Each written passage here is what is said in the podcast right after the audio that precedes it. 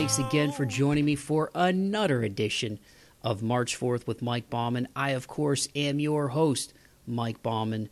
Whoever you are, wherever you are listening from, thank you so much for checking out the podcast. If you're a returning listener, I greatly appreciate your continued love and support. And if you're a brand new listener of the show, man, thank you so much for hopping aboard that pirate ship. You can follow me on Instagram at March 4th Pod, on Twitter at Mike V. Bauman, and the host site is march4th.podbean.com. The link tree is in the podcast description. Y'all made it here, so you found me somehow, and I greatly appreciate you guys hopping aboard that pirate ship, baby, because this week's episode is going to be a lot of. Uh, it's going to be a lot of fun for me. I say fun. Uh, it's a heavy episode, but I say fun just because um, I, I I'm just really excited that I was able to get somebody on here who really means a lot to me on a personal level. You know, for those of you who may not know, because this might be the first time you're listening to the podcast, most of the guests on this show are musical guests just because selfishly I love music and it means a lot to me in my life. It's a form of therapy in a lot of ways. I don't know what I would do without it. So, selfishly, I have a lot of musical artists on the show and share their stories of perseverance and moving forward because it's just something that I really love. I've gravitated to it since I was a kid I don't have a musical bone in my body. I've got zero rhythm to speak of. I can't even do the friggin' what do they call it, the floss dance and stuff. I, I, I you know, it would probably go viral if I posted a clip of me trying to do that dance because I just I have zero rhythm whatsoever. But I love music, and when I'm feeling down or I'm feeling angry or I'm feeling happy or I'm just trying to excuse me, just trying to lock in, you know, if I'm working on something at work and I'm in a, you know, a spreadsheet and I put on some some Timecop1983, some synthwave and then when I'm working out, I want to listen to some heavier stuff, you know what I mean? Like it's just it's always something that's been there for me. But having said all that, I made a concerted effort in 2021 to try to expand the the guests that I have on this show as far as stepping outside of just musical artists. You know, um, I had John Amato from Jute Mode at the beginning of the year in 2021. Um, just a couple months back, I had Jaden from the Self Pause app, which is a positive affirmation app, on the show. And obviously, I work in friends and colleagues of mine in addition to, to musical artists. So I, I just really want to make sure that I'm trying to do what I can. Not everybody's going to pick up what you're putting down. You know what I'm saying? You ain't going to be everybody's flavor, and that's okay. You know what I mean? But at the same time, I really just wanted to try to give a little bit of something for everybody on this show. And I said fun at the top of this. It's fun for me because this dude means a lot to me. The topics that we're going to touch on, though, on this episode are actually quite heavy. So it's not topics that I would say, if you were talking amongst people out in the world, you would consider that stuff that we're going to be touching on in this podcast as quote unquote fun. But this show is fun for me because I'm just so thankful that he was willing to do it. And he's one of my favorite people on the planet. And he is none other than one of my best friends in the whole world, Chad Czerniak. Chad has been sober now for a little over a year. And if you are new to the show, the meaning behind the name March Forth is perseverance and moving forward. And this was a show that I had in mind, uh, a podcast that I wanted to do for several months in terms of this episode with Chad. You know, but at the same time, everybody's on their own path, and he's he's been through a lot too in the last year. You know, with his sobriety and things that he's gone through on a personal level, and I just wanted to wait for the right time and I really felt like this was the right time. Um, he actually turned 34 yesterday at the time that all of you will be hearing this podcast. It'll be March 22nd, and his birthday is March 21st, which is the same as my niece. I love you, Aubrey. Happy birthday. Uh, Uncle Mike's got something coming for you. But um, I digress. But uh, I just wanted it to be the right time. And, you know, Chad and I you know, there's been times over the years where where we've had periods where you know we've gotten into it. Uh, we don't see eye, eye to eye on everything, to say the least. But we also have a lot of common interests of the music we listen to. You know, he and I and another mutual best buddy of ours, Dave Nowak, we've taken numerous road trips over the years, going to sporting events, going to concerts.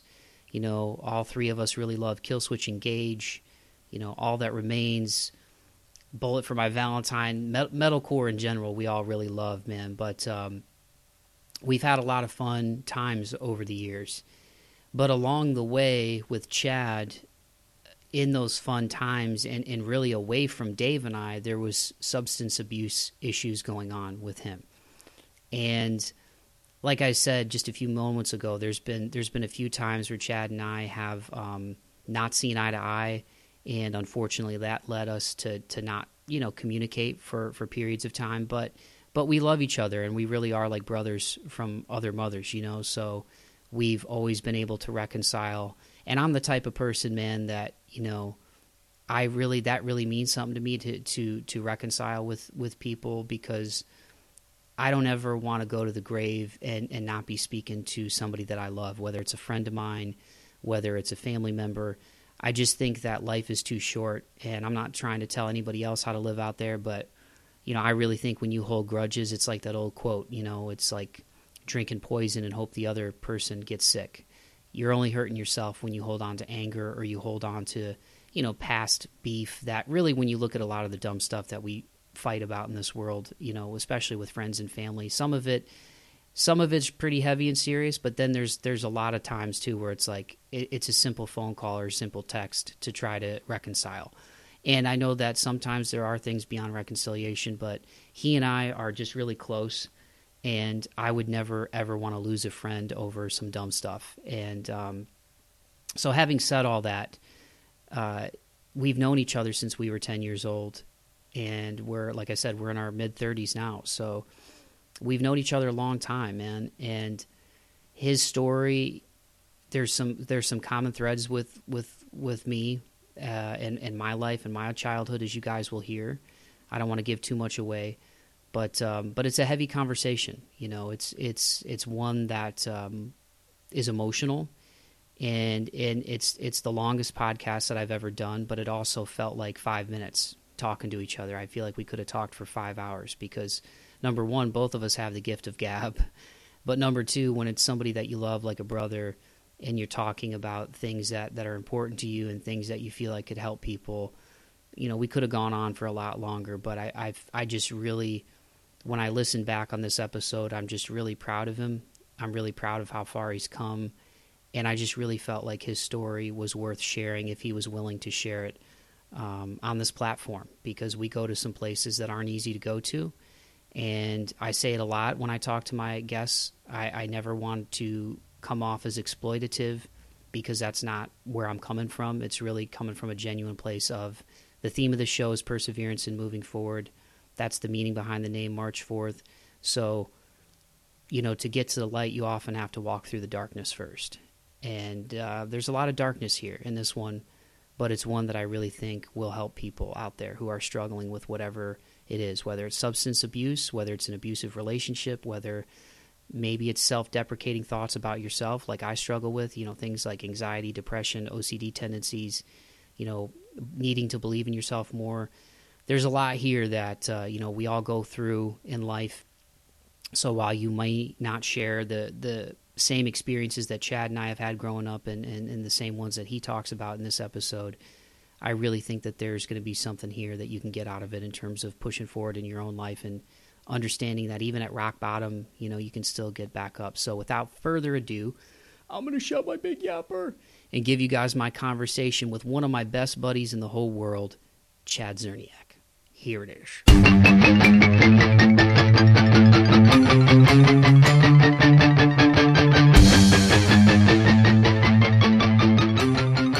Oh man, well, Chad, thanks for for doing this, man. Like I said, um, we were just talking before I officially hit record. Like, I love you like a brother, man. I was just thinking, just even as like we were what? talking, I'm like, man, I think I I was uh, not. I think I know. I was in fifth grade when we first met because I I have this. It's weird, dude. I have this. Um, and I don't even know if I've told you this. Like, I have these like we all have them i shouldn't say i have them but like we all have those i don't know what you call them like flashball memories or whatever but yeah. i vividly oh, remember oh, photo being, photogenic or photographic yeah yeah like, like yeah i remember being uh, in fifth grade so for people listening to this like Chad and I are from Toledo, Ohio, Northwest Ohio, right on the border of Michigan. Detroit's like our attic, you know.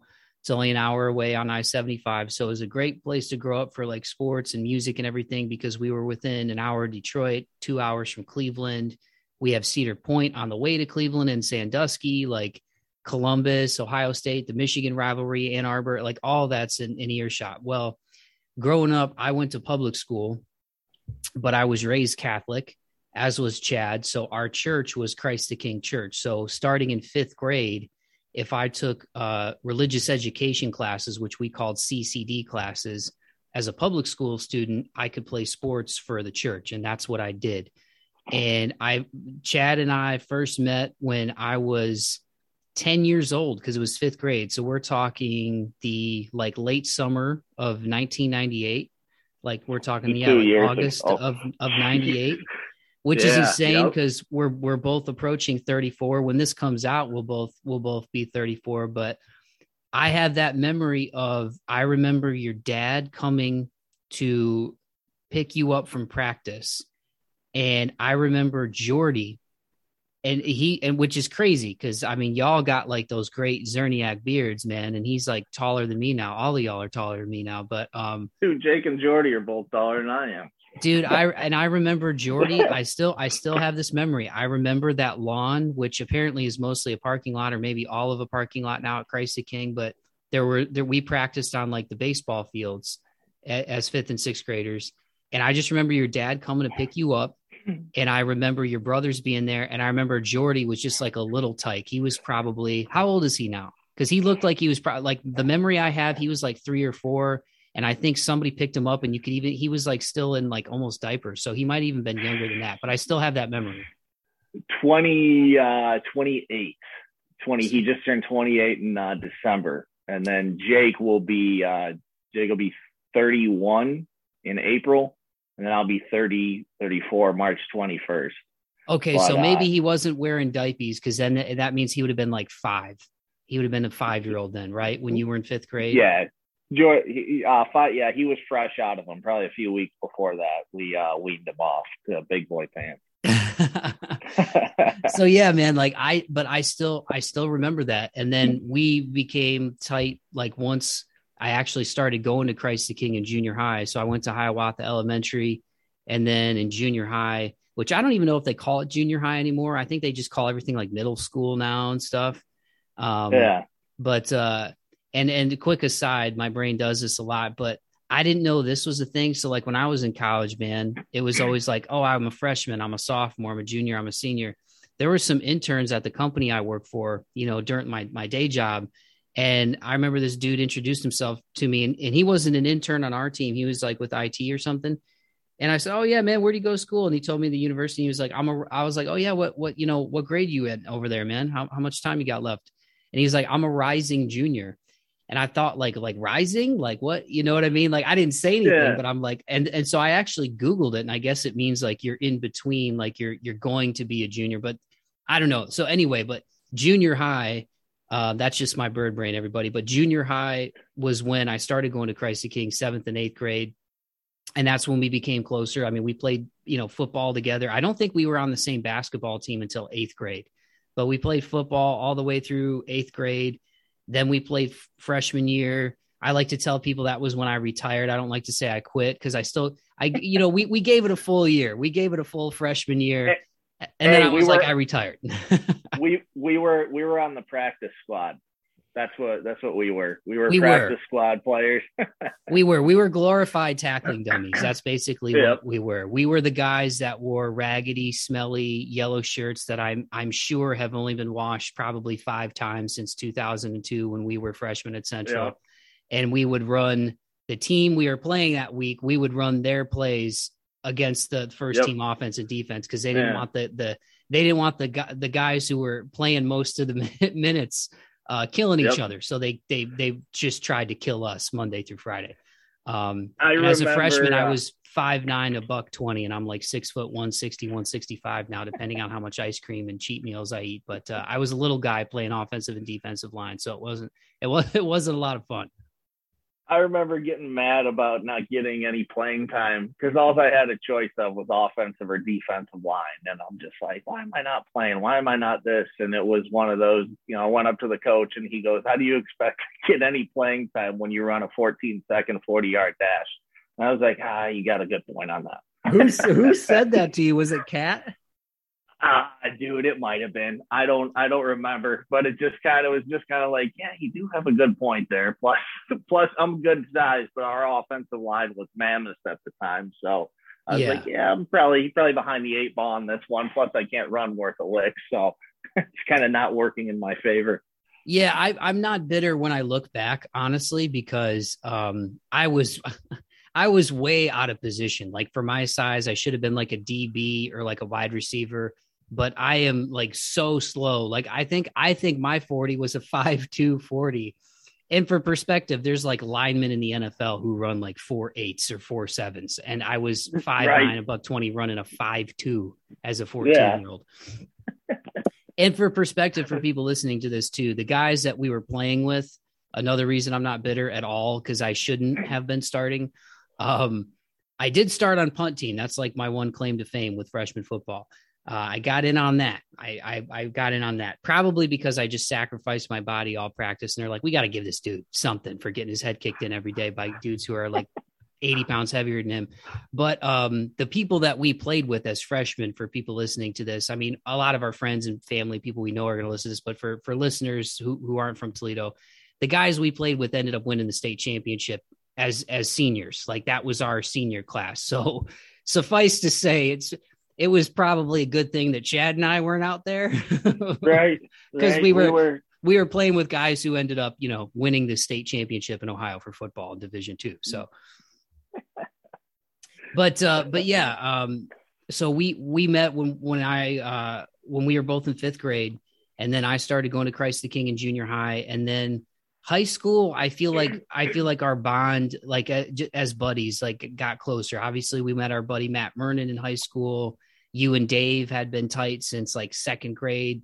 Um, and I just remember we started going to like storm games and stuff. And then when we went into college, we took some road trips down to Dayton and would watch like, you know, the Dayton, the former Dayton Bombers of the ECHL, um, you know, East Coast Hockey League. And so we've had a lot of good times together over the years, man. But um, I think one thing too that you and I share in common that, um, you know, some people listening to this will probably share in common too is both of our parents are are divorced. We come from divorced homes and and they got divorced around the same time, I believe, right? Like my mom and dad were divorced. So when I met you in 5th grade, they got divorced the summer going into my 6th grade year, so 1999. So I was okay. I was 11 years old when when their divorce was final. So ours, I'll I'll always remember the date because it's just a series of nines. September 9th of 99, which when the divorce uh, became final. Um, but a lot of it, I mean, it was a lot of stuff going going on beforehand. Like you knew you knew the direction that it was going. It was ultimately going to end up there. But like, I can think back to like seven, you know, when I was seven, when I was eight, you know, we're you know sleeping at our grandparents' house or doing something, and it's just like, yeah, this this isn't going to end well. It's just kind of a matter of when. I was gonna say so so um like you you kind of knew it was coming then too because that's kind of how I felt too like a year before my mom and dad got divorced I you know I I remember a lot of times like after dinner they would tell us like to go downstairs and play and like I could hear them arguing upstairs in the kitchen and then witnessed a couple of those you know firsthand as a, as a, as a kid and uh, and again i don't want them to feel bad when they hear this. I love them both and i have good relationships with them and you know it all worked out for the best. And both of my step parents have been in my my life now for gosh like 20 years you know two decades. So all that to say though like um you know and and I'll ask you this but like as a kid it does affect you man. Like um I remember very vividly like you said you remember the date. I remember the day my dad moved out I was all hyped. Like, so you know me very well as uh, as a big Pistons fan, which I am. Um, and, and, and I'm Detroit everything except the Tigers, not because I hate the Tigers, but just because my dad's a Reds fan and my uncles were Reds fans. And, and, and, uh, you know, so I just grew up like a Reds fan. Um, but I remember the day he moved out, it was a Sunday and the Red Wings were playing the Colorado Avalanche. And this is at like the height of that rivalry. You know, we're talking like, you know, the year after Detroit went back to back. It was the 98 99 season. And dude, I swear to God, like Detroit was winning like one to nothing. And then I remember um, seeing my dad walk down the steps with like a suitcase and he was just really quiet. And I was like, what the hell's going on? And I swear to you, man, like not, it wasn't like immediately, but not long after that, Colorado scored. They ended up winning the game like two to one. And that always like stuck in my memory. I'm like, it was just like bad juju. but, yeah. um, but I remember the day he moved out and then, um, they were separated obviously before um, they got divorced but but i think the effect it had on me man was like it made me very like uh it made me very protective of myself it made me very guarded and also i remember um I, I just I, I remember hearing stuff about you know kids like who go through divorce and and acting up and stuff as a result because you know they're kids they don't know how to deal with it and um and I just remember being like, man, I really got to like take care of business because I know that like my dad's not in the house anymore. I know that my mom is going to work every day. Kaylin was, you know, two years younger than me at the time. She was only in like third grade. Greg was Greg, my my oldest brother. Um, you know, from from my mom and my dad anyway. There's Greg, me, and Kaylin. We're all two years apart, and then my oldest brother Brandon. We have different moms, but he's six years older. Shout out Brandon, but but uh, you know he he's always been a man of few words and i think he kind of internalized everything and i was emotional um, i've i've always kind of been like that i wear my heart on my sleeve but it, it made me like i said it made me very protective of myself. And it made me I, I think in a way kind of when i look back now like and i'm still like this where it's like i'm kind of a perfectionist. I was like i know my mom and dad are going through a lot so i don't want to start acting a fool in school and stuff because that's just going to make things harder for them. So like i was I, I i didn't have anybody hovering over me to make sure i got homework done and all that. So it it made me it made me have to like really grow up fast. And then i think as i got older you know i'm, I'm kind of an introverted extrovert as you know. And i think you know with relationships and stuff especially romantic relationships i think now as an adult i realize like i i'm i I don't really let a lot of people in. It, it, it just made me really guarded, and I and I've learned to kind of open up more with people. But to this day there's probably like you know five people you know one one or two hands that i can trust with my life. So i say all that as my preamble to throw it to you you know not that i want to get into a bunch of horrible memories and stuff but just the fact that both of us come from divorced homes are there things now as an adult that you look back on that time in your life and you're like man it really planted some seeds in like how i am like in, in terms of my personality seeing that at a, at a young age Oh, absolutely. Um, because you know, whereas you were the you were the middle child, um, and not taking anything away from that, um, but I was the oldest one, and um, you know, with with Jake being three years younger and Jordan being six, you know, me at fifth grade, you know, that puts them at you know even significantly younger. Fourth grade, you know, third and fourth grade is really when I remember it, you know, starting to get bad. Um, but you know, my thought was, you know, first to to protect my brothers, to you know, make sure that they, you know, because they didn't know what was going on. They're, you know, mom and dad are together one minute, and the next minute they're like, you know, we're at grandpa's, you know, we're at grandma and grandpa's. We were at, you know, uh, on mom's side, on dad's side, and they didn't know what the heck was going on. I did, um, you know, and I was trying to to kind of be not really like a peacekeeper between my parents, but just kind of trying to hold out all hope, you know, that somehow they could, uh, that the uh, marriage could be salvaged. We could still be a family again. Um, and then I remember it was just, you know, stuff with not not to take anything against my mom, but you know, at the same time, you know, that stuff how how my mom was kind of shaped a lot of of you know how I you know, as far as like viewing trusting women or, you know, viewing like, you know, a, a mother in a, in a relation or in a, you know, as far as like siblings and children go. Um, cause I remember my dad was always the one that was looking out for us. You know, he was, he was wanting to make sure that we were picked up from school. We had somebody there to watch games. We had somebody to, to get us new school supplies, new clothes, you know, take us out to dinners, you know, just always wanting to be there. And our mom was, you know, the opposite. She was finding a way around things. You know, it'd be seven, eight o'clock at night. She was supposed to pick us up. Um, you know, because when they had the switched off visitation, and she's telling us, "Oh, I forgot I had a doctor's appointment," or "Oh, I got." You know, I had a flat tire and I'm I was so close to you guys and I'm waiting on a tow truck. And my brothers and I are like, oh, you know, shit, we if you're really close, we'll just ride our bikes to you. So we ride our bikes all over looking for a tow truck in our mom's car. She's nowhere to be found you know, we're trying to call her on, you know, and I, I had a, uh, our dad kind of left this emergency cell phone that we are able to use. So we're trying to call her on that, and she's nowhere to be found. Looking back on it, she probably wasn't even in the vicinity. But as kids, we believe that. And as you know, the oldest brother, I'm, you know, I, in the back of my mind, knew that you know this wasn't happening. But you know, just uh, for my youngest brother's sake, was trying to be strong for them. Um, but in effect, you know, kind of going forward, I was, you know, noticing certain things, you know, especially even when we were kids. Like my mom had struggled with addiction, and uh, you know, would play it off as, oh, I'm going to going to see a friend, or I'm going to do this, and just come back. You could just tell by her mannerisms, and she'd be like, oh, I'm tired, or oh, I'm this, and you know, in reality, she was she was doing what she was doing.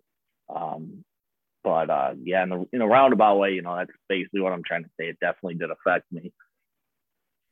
Yeah, yeah, and I, I appreciate you sharing that, man. And like like we talked about before the jump, you know, if there's any places you don't want to go, obviously, you know, w- you know, I'm not trying to reopen old wounds, but just as friends, yeah. I I know that's something yeah. that that we share in common, um, especially with the age and everything. Because for people who don't know, Chad Chad is usually the person to to lighten up the room um, I think both of us have, um, you know, not to toot, toot toot the horns for us both, but I think we both have pretty decent senses of humor. I don't think everybody always gets our sense of humor.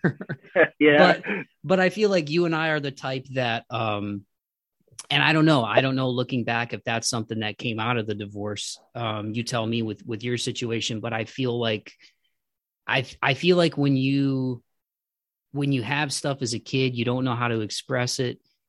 For me, music was always a big help. Heavy music. Um, I wore out the the Korn Untouchables CD. I still have it to this day. That came out the summer between eighth grade and freshman year, and that record got me through like so much. And to this day, I love heavy music. And p- there's so many people I know who know me or they they they know people who know me and they're like, oh, I can't believe Mike listens to that stuff because people just have this image in their head of just like angry, like aggro white dudes, I guess, when it comes to heavy yeah. metal. But but it was always like therapy for me. But getting back to the sense of humor thing, like even even as a kid, I I tried to, you know, I liked making my friends laugh.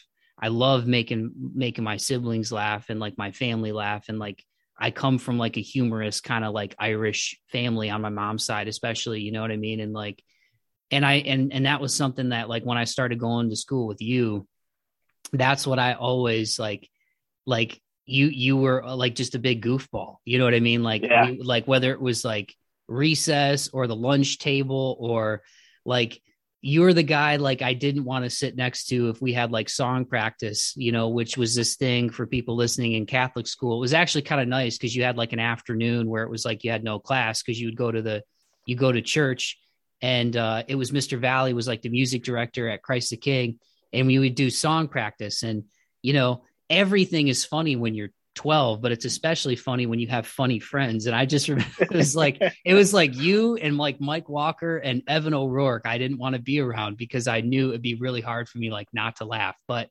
was that something for you? Because like when i look back i i think maybe in some ways that kind of came out of the divorce for me. Like um there was so much i kept to myself and there was so much that i was dealing with. I was like humor and music were my ways to cope like do you for you were, were those coping mechanisms? Oh 100% and uh you know music wise we're on the same you know we're on the same level. We're both obviously big you know heavy in the metal Killswitch um All That Remains you know that kind of stuff. Uh Atreyu you know those are my three favorite bands but you know Korn's awesome. I mean we could go on and on talking about music um but as far as humor wise goes absolutely. Um because you know when you're when you're at that point and it just seems like everything at, at home or everything you know outside of around your friends is going to shit you can kind of use that that humor and in making people laugh as a mask. You know, it's, it's a sense of belonging. It's like people are are coming to you for a joke, or they know you're going to say something stupid in class, or you know, song practice. We're going to mock you know somebody's voice or something like that. When you have people laughing, you know, for a for a short while, excuse me, that is able to you know kind of take away from the pain of of what you're feeling at home. You know, what you're feeling in your real life you know, and then you get home and it's just like it, it you know, I wish I would have taken my studies a little bit more seriously, like I did, being like, oh, I want to be around my friends because this is kind of my outlet to to be, you know, away from that. Um, but yeah, definitely, definitely humor, and that's what I kind of, you know, I latched onto that, and I just didn't want to let it go because it was a short, you know, I it was a short time, but it was like you're masking it, or you're you're basically just milking it for all it's worth to make people laugh, to make people smile. Because, like I said, you know, when you face the reality of stuff at home and what's going on in your personal life, you know, there's, there's unfortunately wasn't a lot of smiles. Yeah, and when I look back too, man, like, um, you know, it it it. I, I just remember there were times in junior high, like you would get in trouble, and most of the time it was for clowning. It wasn't because you were bullying somebody or because you were you were doing something like like bad bad. Like it was because like you guys were clowning. Like i i'll never forget you and you and our our our good buddy nate croak. We had these long i don't know maybe kids listen to this will know what we're talking about but we had like legit blackboards at christ the king and we had those those long you know where this is going we had those yeah, oh, long erasers like like they were i don't even know like a foot long and you know when it was crappy outside obviously you have indoor recess and stuff but there wasn't always adult supervision. And we had to wear black dress pants and white shirts. That was like our uniform, or like navy dress pants. So, in a 13, 14 year old boy's mind, it's like game on because we're going to take these dusty er, erasers and and just whack the hell out of each other. And I remember you and Nate, your pants were basically like a different color because you guys just went totally to town with this. And you would have thought that you guys like murdered two two two of our classmates. Like they they shut stuff down for like a week in terms of like we had like the whole eighth grade, both eighth grade classes. There's two eighth grade classes, and we had to sit inside with the teachers in the classroom for like a week. And I don't know if you and Nate had some like detention outside of that too, but like they you would have thought like we killed like you guys killed people it was just like when i look back at some of the catholic school stuff and that was the thing like it registered more with me as an adult with with you where it, it bummed me out when i look look back at, at at some of that time because like you said you had a lot of stuff going on at home and i don't know that that teachers um in that kind of space where they've got 64 kids you know, and we had counselors and stuff like we had Mrs. Crott and she was amazing, but like, I just, I, I, it, I don't think that people realize like there's almost like there's there's almost not enough staff I think at times in schools to to handle um every individual kid right and also people people have things going on that you don't know about and certain kids are good at hiding certain things but like when i look back it bums me out that I feel like, and again, this isn't this isn't a knock on the staff at Christ the King or any of the teachers there. You know, I have educators in my family um, who I love, and I and I know how hard it is. But it's like, I think like guys like you got labeled as like a clown, and you got in trouble for stuff. But I don't know that there was I don't know that that the school that we went to, let me put it like this, I don't know that they had the resources or the time dedicated to be like, yo, this kid's parents got divorced when he was 11 years old. He's the oldest of three boys. His dad's driving a truck. He works weird hours. So Chad has is Chad's basically like the dad at home when Mark is gone working. And that's a that's a lot of heavy stuff for an 11 year old, 12 year old, 13 year old, 14 year old brain right? And I just feel like I don't know, like I said, it's not to point a finger at any one teacher or any one staff member at Christ the King, but I don't know when I look at some of the stuff that happened later on with you in your life, eh, which we'll get into as we grew up and became young men and, and, and adults in this world, like I don't know that there was enough time given to your situation where people really investigated and gone, you know, man, like, you know, this kid's got a lot of other stuff going on that that a lot of these other kids don't. And we we have to we have to handle this on a on a one-off basis and really work with him because you know you hear it all the time like and you learn it as you get older whether it's the kid who's the bully or the kid who who might be the class clown there's a reason that behavior is occurring right and and more right. often than not it's because something's going on at home and um and I and and it when I look back, it, like I said, it's not it's not a knock on any of the staff there, but I just I don't know that that where we went to school, even though I think we got a good education there, I don't know that there was enough given to to your situation. You know, when I when I really look back on how they handled certain things with you and how how you kind of got labeled, and even and even like Mike Walker, another one of our friends. I mean, I don't want to share all his personal business, but he had home stuff too and stuff going back to when he was a kid you know, because I've known him really longer than anybody in my life outside of my family. We went to preschool together. So I've known Mike since I was like three years old. And uh, same kind of thing, you know, he would get labeled for stuff because he was a clown, you know what I mean? And they, and I feel like there just wasn't, uh, I, I just wish I, and, and, maybe things are better now, whether it's there or, or other schools.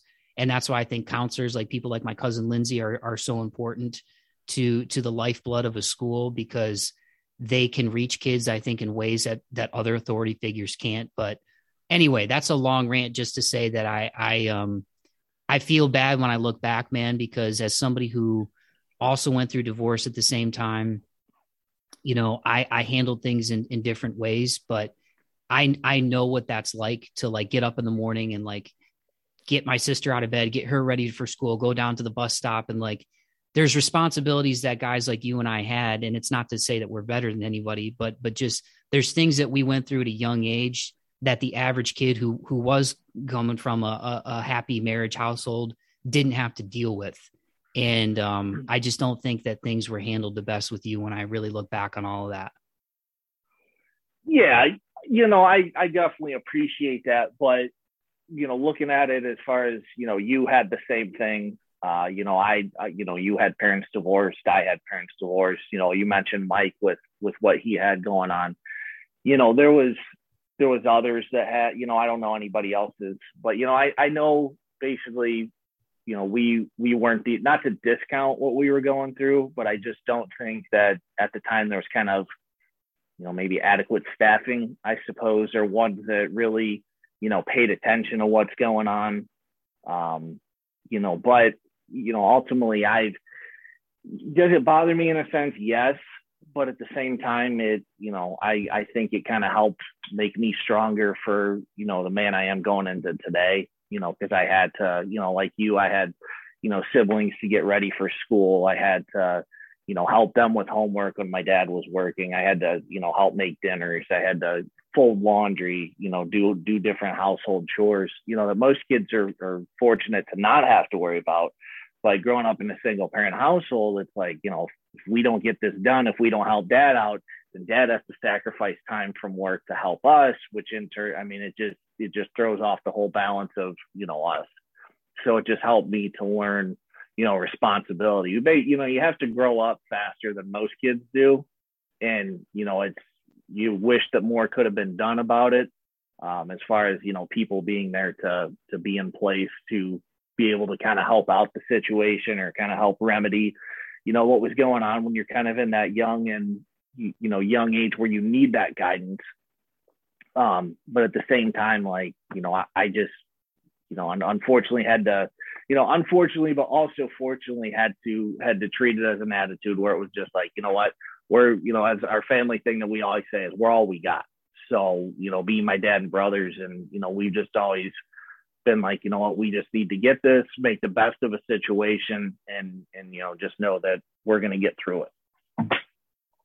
Yeah, yeah, you know, because because I think, like I said, man, when I look back, it just it bums me out because it's like I, you and Walker especially, I feel like there was labels attached to you guys, and um, I just I just wish that there were people there like like my aunt Denny who who you know worked with with be you know behavioral um, gosh, I don't even know uh, like her official title, but she she worked in Toledo Public Schools for a long time and, and dealt with like you know behavioral specialties and things like that. And like I said, my cousin Lindsay um, is a counselor, been an assistant principal and stuff like that. And I think there are people who go into education who really, really do want to reach kids and help them. And, and, um, you know, and, and I know it's hard, man, you know, um, a lot of these, a lot of these teachers don't have, um, the, the, the additional staff or, or I should say these schools don't, don't always have the staff to deal with all these things that go on. And, and there's some crazy stuff that goes on at these schools. I mean, gosh, like all this school shootings, all this crazy stuff. Like it's just, but when I look back, like I guess my point is just like, um, yeah, like we both had to grow up fast, but um, I it's it's like Mike and Mike and Chad aren't they're not bad kids. They they had they had stuff that happened at a really young age that molded and shaped them and humor is their way of dealing with it and and again i know it's just like when when kids are acting a fool in class if you're a teacher and you're trying to to to go through a lesson or something with like 30 some kids and you have like one or two who are consistently disruptive i can see from their perspective how that's frustrating too but it's just like there's always a why you know what i mean? There's there's there's always a why behind that. It doesn't mean they're they're they're bad kids necessarily and and um and I just think that those kind of labels, um, especially for a 14 year old or 13 year old brain, those those aren't helpful for kids in those situations. You know what I'm saying? Yeah, and you know, my thing is, you know, kind of going back to that, like I didn't really, I didn't really necessarily get mad at the the school system per se when that kind of stuff happened. Like my my you know anger or just kind of disgust you know kind of came with you know, I, I mean, you, you know me well enough to know that I've had my, my bouts with, with religion and, you know, God and all that kind of stuff. And where I got angry was I was just like, you know, we're taught about how God loves everybody equally and God does this and, you know, those who wander aren't lost and this and that. And it's just like, you know, why, why are God and, you know, the people of God in this school that they, that they portray themselves as people of God, why are they treating us like outcasts when we're supposed to be all, you know, one, you know, big loving community. And it was like, I, you know, in my own mind, you know, because as a kid, you know, you're just you're you're at an age where it's like your brain can be formed, you know, your brain's being formed, you know, you're getting these ideas in your head, you know, you're just how you see the world, like that's your most that's your most um, you know, crucial time to be able to form your thoughts and everything of how you perceive things. And going through a Catholic school, and you know having basically you know I, I don't want to say this disrespectfully but essentially you're having god shoved down your throat every day be it church religion class um, you know song practice you know what have you everything's religious. But then you know you're kind of being treated like you know you're somebody less because of how you act or how they perceive how you act is is just a disruption to the class and every other student. And it's just kind of like oh hold on a minute hold on a minute. You're you're sitting here telling us everybody's loved equally, but when we get out into somewhere else, you're treating me like a second class citizen. Like what's going on here? Yeah, yeah, it's um it, it's it's not it's not faith in action like you said you know uh, love everybody treat your neighbors as you treat yourself you know jesus sure. hung out with like you know lepers and prostitutes and sick people and he he hung out with the quote unquote outcasts right you know as yeah. the, as the story goes. And so, yeah, when you when you see that favoritism uh, towards certain people or certain students, and and uh, there's not a lot of patience with your situation, I I can see how that that sows seeds of faith. You know what I mean? And and and and and honestly, like. uh gosh, I'm gonna butcher that Death Cab for Cutie song. Do you know what the song I'm talking about? Um, where he's talking about like Catholic school can be so mean and cruel. Um, we need to get we need to get freaking Dave on the phone. He'd be able to tell you, yeah, sang it, what track it was, what album it was. Yeah, that de- Death good. Cab for a Cutie song. Um, he talks about like getting hit by the nun, and you know, she looks at him. She says, "Fear is the heart of love." Um, so I like I I never looked back. Like you know, he's he's saying like kind of like what we're talking about. Like, hey, we grew up with this, but unfortunately, we're we're probably going to be taking a different path as adult. I mean, I and, on one end, like I'm thankful for the foundation that it gave me. I got a great education at Christ the King. I got a great education in high school at Central. Um, growing up Catholic, like the the the discipline and stuff that came with it, and like you know, going to church as a family. Like there's there's a lot of beautiful things about it that I've taken, but I'm complete. I've completely left the rest of it in terms of the religious aspect of it and the uh, the favoritism that I experienced when going to school and um, people who are supposed to be people you can trust and and they they're not people of God at all. You know what I mean? So um, and it's unfortunate to me because I think a lot of people turn away from God because of of the experience of religion and not actually God, but the religions, you know. And I think that experience growing up um, I had a pretty positive experience as a child going to church with my parents and stuff, and I was an altar boy and stuff, and you know all that, and and I'm thankful for that. But it was the stuff that I saw behind the scenes, and and, and combined with all of the just the the the physical and sexual abuse of kids that really made me just go, you know what, I I can be, I don't I don't need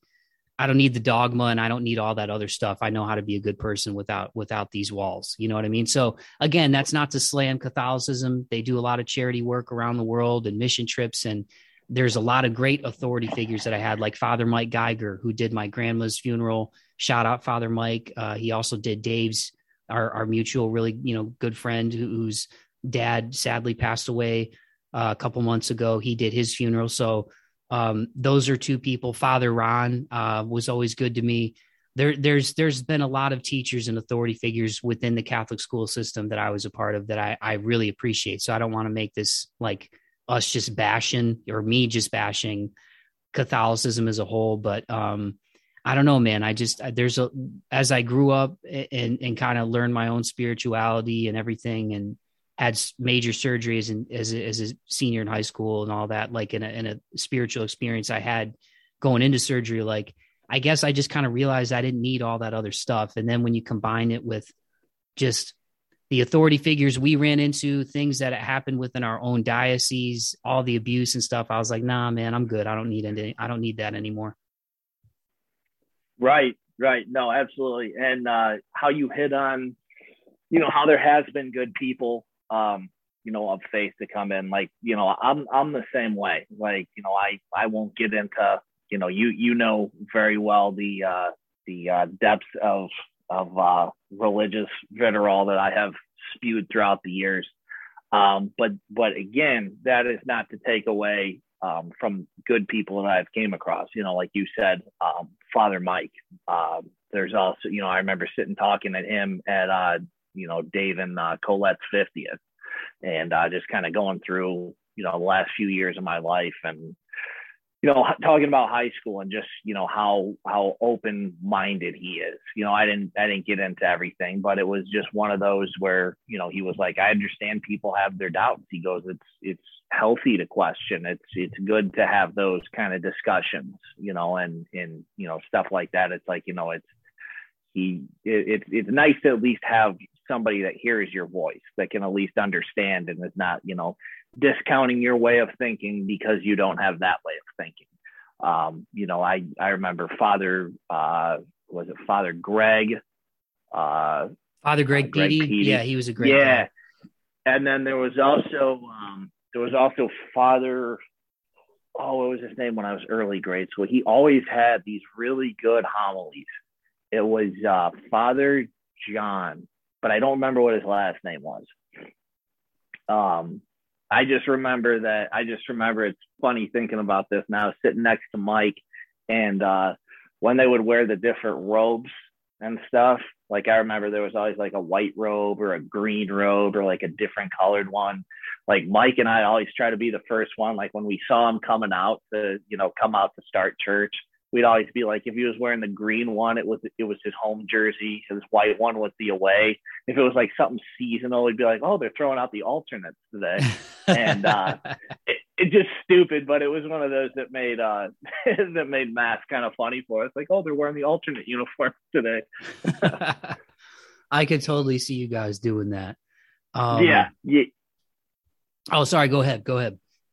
Oh no, I was just saying like that was little things that it was like, well, you know, I was having I was still having my doubts. Like there was still certain things that made, you know, the experience of church or the experience of any kind of like religion enjoyable for me. Like that one, you know, I don't view that as like, you know, it, maybe it's just my thinking. Maybe somebody else might perceive it differently, but I didn't think of that as like a, a hateful way. That was just kind of like playful humor as far as like the, you know, Homer away type things or like just kind of listening to, you know, a homily or maybe, you know, there's something in church maybe that just kind of resonated with me. So it's not to say that it was all negative, but at the same time, like with things going on in my life and different questions that I had and just kind of some of the responses and, you know, the uh, just very condescending responses that I would get, uh, you know, just kind of feel like, you know, I was less of a person for, for even having that train of thought. That's what really kind of turned me off to it. But it's not to say that all of it was bad. Yeah. Yeah.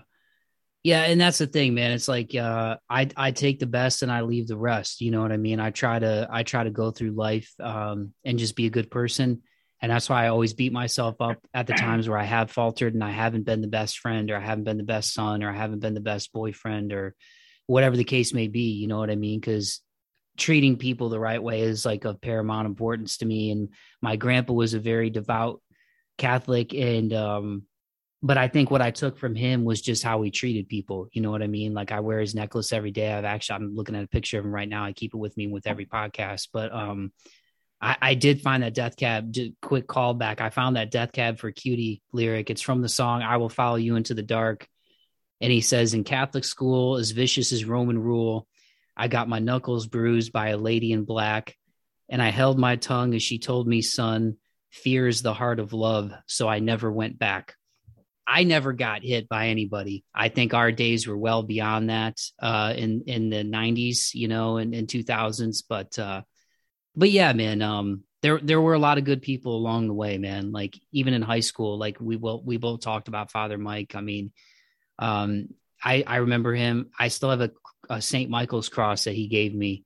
Uh, hanging on my wall. I'm looking at right now in my living room. Um, when I had my tumor as a senior in high school, and and I remember he came up to U of M and I didn't want any of my friends to come because I didn't want you guys to see how gnarly my face looked because I didn't look like me at all. I looked like I picked a fight with Tyson in his prime and lost really badly. Um, but he came up and prayed over me, and, and, he's a salt of the earth guy. So, like I said, I mean, if he or somebody like that listens to this, I don't want him to think that I'm slamming the church as a whole because I know there's a lot of really, really good people, and for every pervert and weirdo and sicko, there's there's there's a lot of, of, great guys like Father Mike and Father Greg and Father John that you mentioned, Father Ron, Father Dave Ritchie was another great guy. Like there's a lot of really good ones in there too, man. So it's not to demean the rest of the awesome work that they do. But unfortunately, those negative experiences stick with you. Um, and I guess going into high school and college um, to kind of get where we are now, um, you know, you you lost your grandfather um, I think around what was it? It was 18 going into freshman year of college, and and I think for you it was before the Air Force, right? It was. I remember it being like right after, not long after we got out of high school. Yes, uh, September September 14th of 2006, um, and uh, he had had a long battle with cancer. Um, it was I mean, it's even still to think back on it was heartbreaking just to see how how fast it went. You know, just somebody full of life still. You know, just we're going out to eat, going to do stuff, and not you know he could barely talk, had no energy. Um, you know, and then you know we brought hospice in, and he passed away. Um, and I remember that that was a very hard time because I was I was actually set to be going into the Air Force soon. Uh, they had actually called me to want to to leave for basic training, and I was working at the time. I had uh, I had picked up a job at Wendy's before I grad. I was working Wendy's in the movie theaters in uh, concession. And I remember I came home from work one night and I told my dad like, hey, you know, they're they're uh, they're thinking about you know wanting me to leave early. They're wanting me to leave. This was late August, like very early September. And, uh, you know, I was getting ready to leave, you know, I wanted to get my boot camp done so I could get done and, you know, into the operational uh, Air Force.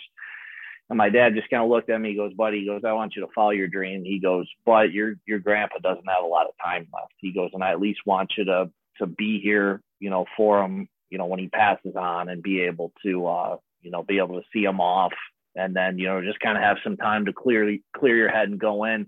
He goes, because last thing I want is for you to try to go through training and then, you know, you're focused on doing what you need to do to graduate basic. And then you got to have on your head, you know, that your grandpa's passed away or, you know, that that's still going to be something you're thinking about um, even while you try to, if if he's you know if he's kind of still hanging on, if you will. Um, so yeah, I remember doing that, and you know it was they kept they kept calling like, hey, we got a spot. You can leave Monday, you can leave Wednesday, you can do this, and I'm like, no, I kind of want to. So we'd set by Halloween that I was going to leave, and I actually ended up leaving the 23rd. Um, but I remember that the day he passed away, yeah, the day he passed away was obviously tough.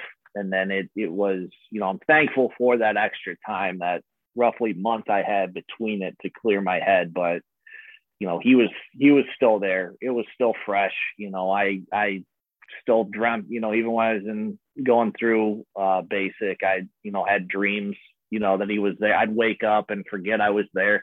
You know i think i was like at you know at the house or something and he's going to be downstairs drinking a beer and i'm just like oh yeah that's right we're not we're not there anymore um, but yeah, it's tough. And, you know, till this day and, you know, even everything I've went through now, it's, it's been more of an affirmation that he's, he's there with me. You know, he's always been here with me for support, but, um, you know, just stuff I've went through. And, you know, even then, obviously, you know, he's always been there with me in spirit. Yeah, yeah, and and and and I I lost my grandpa. It's, it's odd. I didn't I, I didn't realize yours was September too. My my grandpa was uh my grandpa Ratty, my, my mom's dad was September 1st, 2011, uh, which is crazy that it, it just, it was 10 years just a few months ago. Um, and we both had good relationships with our, with our grandfathers to say the least. I mean, that's probably, that's putting it like very, you know, like bare minimum. Cause I know you were really tight with your grandpa too, but you know, as we got into college and stuff like, you know, and you with the Air Corps, um, you know, I, I remember like us having a good time and just to kind of bring people up to to where we are now um i kind of wanted to go through the childhood and stuff to kind of you know get get to where we both are as adults and the experiences we've had. But um you know we would we would drink and, and party and stuff uh I, but i never remember things getting like crazy crazy you know what i mean i mean there'd be a couple of times like i mean like everybody like you drink too much you get sick and all that stuff for you and, and for people listening to this, um, you know, you're you've been sober now for a year, um, a little over a year. It was January of uh, 2021, right? Yep, January 10th, 2021. So I just celebrated 13 months and 11 days ago. Congratulations again, buddy. Um, Appreciate it, man. It's it's been awesome to see that, but I wanted to, to, to take it back to bring it up to speed now because you know, I, I know the loss of your grandpa really hit you hard. And and again, understandably so, because I, I will never forget that phone call I got from my mom um, when she told me my my grandpa died, and um, I give her credit for keeping it together because I don't think I could. Um, but I know that that was a, a blow, and then and then I remember, and again, I you know I'm not trying to rehash all these these these old wounds, but just to kind of set the stage for everything that's happened since and where you are now. Like I know that was a blow, and then getting discharged was a blow.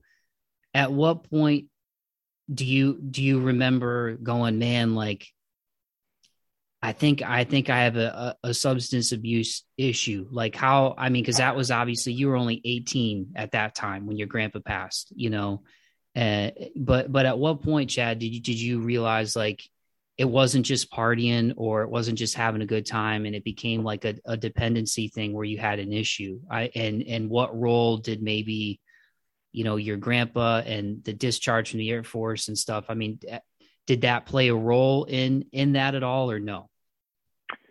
That you know, it's kind of a co- combination of things. You know, if we go back to my parents' divorce and then my mom just you know, just essentially disappearing from our lives. You know, she's tried in in strange ways to get back in, you know, strange ways to say the least, uh, you know, with messages or you know, blocked phone calls or, you know, I can go on about that, but, you know, that kind of, that, you know, affected me, my grandpa, um, you know, my grandma, uh, who's unfortunately suffering from Alzheimer's and is currently in a home, you know, once kind of she started going down, um, you know, those are all contributing factors to, you know, why I chose, you know, why I started using, you know, alcohol more to mask. Um, I didn't, you know, alcohol was always, you know, once I turned, even before I turned 21, I was always drinking in some capacity. Um, you know, it was more managed, you know, quote unquote, if you will. Um, but as far as the drug use went, I didn't, you know, I smoked a little weed in high school. Um, but you know, I'm already naturally hungry and naturally sleepy as is. So I, you know, I never really got the allure of. it. I didn't have anything against it. Um, but it was just like it never really hit me as something like I needed to do.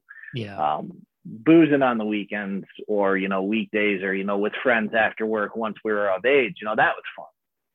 And then when I was working at uh, Vito's Pizza the first time uh, back in, geez, 20, 2012, 2013, I just moved into a townhouse uh, with a buddy of mine and I remember I got home, I was bouncing at Hazard County. I just started, I took up that as a second job. And uh, I remember the next day, you know, I had to bounce that night. You know, we work until the bar closes and then we stay after and drink and stuff like that. And I remember I, I got off Vito's. I had like an hour to go home, shower, get into what I was wearing, you know, grab a quick bite to eat, and then be at uh, be at uh, Hazard County to bounce until close and then we had school orders the next day at Vito's and school orders, you know, it's when the, the schools orders. So you're, you know, so you're as a driver, you're taking them to all the various schools. And I had to be there at like, I want to say eight o'clock. And I was sitting there, I got home, I'm just like, dude, I don't even feel like working tonight. I don't feel like going out. You know, I don't, you know, I just want to sleep because, you know, the morning's to come and I'm to be tired, yada, yada. I get in, my roommate's just like, he was like, "Hey, got something I want you to try." And I look on the plate and I just see this line of white powder, and I I had a feeling I knew what it was, but I wasn't 100% certain because you know up until that point, you know I'm you know uh, mid 20, you know close to mid 20s, 23, 24, somewhere in there. You know, I'd never partook in anything outside of outside of smoking weed and drinking. Like this was you know new to me. And he goes, just just do one. He goes, you don't have to do a lot, just do one. I did that one line, and that's literally all. Just that one line, and it was off to the races. Like that night, I mean, we, you know, I somebody else had some at the bar, so we were doing some. I didn't even know that they did coke in the kitchen, but I found out that night. Um, so you know, I was doing that. I obviously didn't sleep that night. Went into work the next day, and I just remember um you know, before it was like I'm excited to get off work and maybe have a beer, play some, you know, Xbox or, you know, go to the gym or do whatever.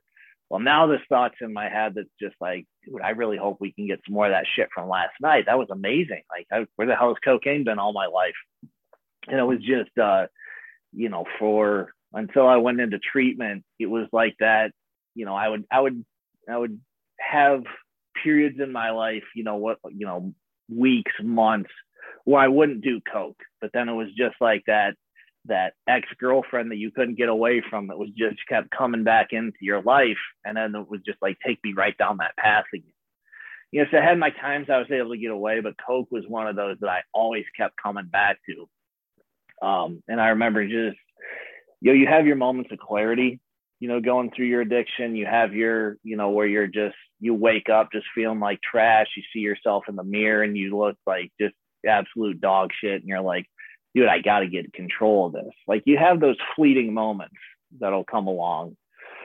But it's like it's not really until you hit a rock bottom where it's just, I mean, you just feel no way out. And like for me, rock bottom was I was just like, dude, I am either going to kill myself or somebody's gonna like I, you know, I hate to sound morbid, but you know, my life ending in some way was the only way I saw to get out of this. Man, and and it's crazy, man, because I I don't even um I think you hit it well because I I I remember hanging out one time with you, and obviously I'm not going to include any other names in the story because it was years ago, and I'm not trying to incriminate anybody on this podcast, but I remember we left uh we left the bar and there was a, a group of us, like three or four, and we went to this this one dude's place, and I had never been to his place before, and uh, so we're just kind of chilling in the living room. I don't even think I had sat down, and he went to the bathroom and he emerged with a bag of cocaine, and it wasn't like a big bag, but it was like a, a bag of cocaine, and he does a bump and he kind of looks at me and and uh, I was like, oh no, man, I'm cool, and like you know, I didn't want to be like I felt like I knew him well enough that passing on it wasn't going to be like, oh, this dude's going to narc. You know what I mean? Because I, I obviously wasn't. And I I remember I remember looking at you and another friend that was there with us, and I just looked at I just looked at you guys. I was like, all right, y'all, I'm, I'm going to take off, man. I'm gonna I'm gonna go home, call it a night, you know. And I tried I tried to make it a situation that was really awkward, like not be awkward, because I had never been I had never seen it and been around it, like you know, I knew people who smoked weed and stuff, and, and and to me, weed isn't even really. I mean, that's a whole different conversation. But I, um, I'm in favor of decriminalizing it, and I'm not even afraid to say that on this podcast because I I feel like um, there's just too much evidence, especially when you look at alcohol related deaths and stuff. It's like, what are we doing with pot? Why are we locking people up uh, like crazy for this stuff? But anyway, I digress. But like coke it, it, that was to me that was like another level. That was like a different step up. You know what i mean? Like to me it's like okay you smoke a little weed you drink whatever. But like cocaine it was like that was to me that was like a hard what i would consider a hard drug. And um something that could be addictive. You know obviously i'd never done it. But i just remember trying to leave the situation. And i and i, I still remember making eye contact with you. And I and you kind of had and I don't even know if you remember this moment, but you kind of had that look in your eye, like if if if I could like interpret what your eyes were saying to me, it was almost like, oh man, Bommy's kind of seeing this. You know what I mean? Yeah. And and um and I and I just and I left, you know, and and we and we never talked about it or anything like that. But you know, um when things happened last year and you went into rehab and stuff, like you know, you and I have had our disagreements over year over the years, but we've always come back to like love and being friends, making up, apologizing, you know like like brothers and i really consider you like a brother from from another lover man like for real like you dave like i would take bullets for you guys no questions asked and and and i know you do the same for me we, we just have cool. a bond that you know we've known each other over two-thirds of our lives you know um and yeah. i knew you had been through some stuff like we've talked about coming from divorce you know the death of a loved one close to you things not working out with the air force and i was like man i I wanted to catch a break, but I never, I didn't, I never really knew that things were that addictive for you. And um, so I say, I give you that example, that story to fast forward to Christmas a few years ago before the apocalypse with this pandemic and everything. And I think it might have been the last Christmas I came home before the pandemic. It was like 18 or 19. And you look great. Like you had lost like 20 pounds. And I remember talking to you and, and, you, you have psoriasis for people who don't know listening, you know, and, um, and you were just like, yeah, man, I've I've really been trying to eat better and get you know do gluten free stuff and stay you know and so so then when things kind of came crashing down last year, which ended up obviously being a good thing because you're sober now, but when they got to the the, the low point last year, I didn't realize how how prevalent the the cocaine had been. Um, and so I guess like from that moment in 2013 at what point did you feel like it, it became a dependency thing and not just like oh if there's coke around maybe i'll do a couple of bumps and it became like a thing where where you needed it? Uh you know i guess my thing was it was it always was a problem you know if i'm looking back on it. My thing was you know i always tried to justify it by the fact that i would i would take little breaks from it or you know, I wouldn't do as much, or you know, if there was a night where I would, you know, I was, you know, anywhere from fifty to hundred bucks a day. You know, when it got heavier, at least hundred bucks a day, I was blowing on it. Um, but it was one of those that I always tried to justify it. Like, I'm not, you know, I don't have a problem. I've stopped. Like, it's just kind of something I do on the side. Well, then, you know, the side becomes you know, it's whereas it's just a Friday or a Saturday night, then it's like, oh, Sunday football's on. We do this. Monday night, oh, there's a football game on. Let's do this. Tuesday, we had a rough day at work. Let's get some Coke and make everything all better. Um, I tried to justify it in every avenue that I could. Like that, you know, when you were at my buddy's house and you saw that, like, that should have been a sign for me to be like, fuck, you're embarrassed about this. Like that should that should tell you that you're doing something wrong. My head, I was just like, oh, we just don't have to bring this group of friends around when we're trying to party. You know, when we're trying to drink or whatever, yeah, I can hang around with those guys. But then when the night's over, you know, if we go to a game or a concert, you know, 10, 11 o'clock, oh, then I can hit up these guys and go get coked out of my mind until the sun comes up. Um, my my rock bottom though really didn't even hit until until uh, you know the night before I went into rehab. Um, it was a weekend. Um, you know, I literally just gotten paid, but basically everything I got paid covered all my negatives from the previous week. So I'm like, you know, I here we go again, another week of of trying to make it make it make do of it. But my saving grace for this weekend was uh, the Browns were in their first playoff game in 20 years. You know, they had the wild card game against the Steelers.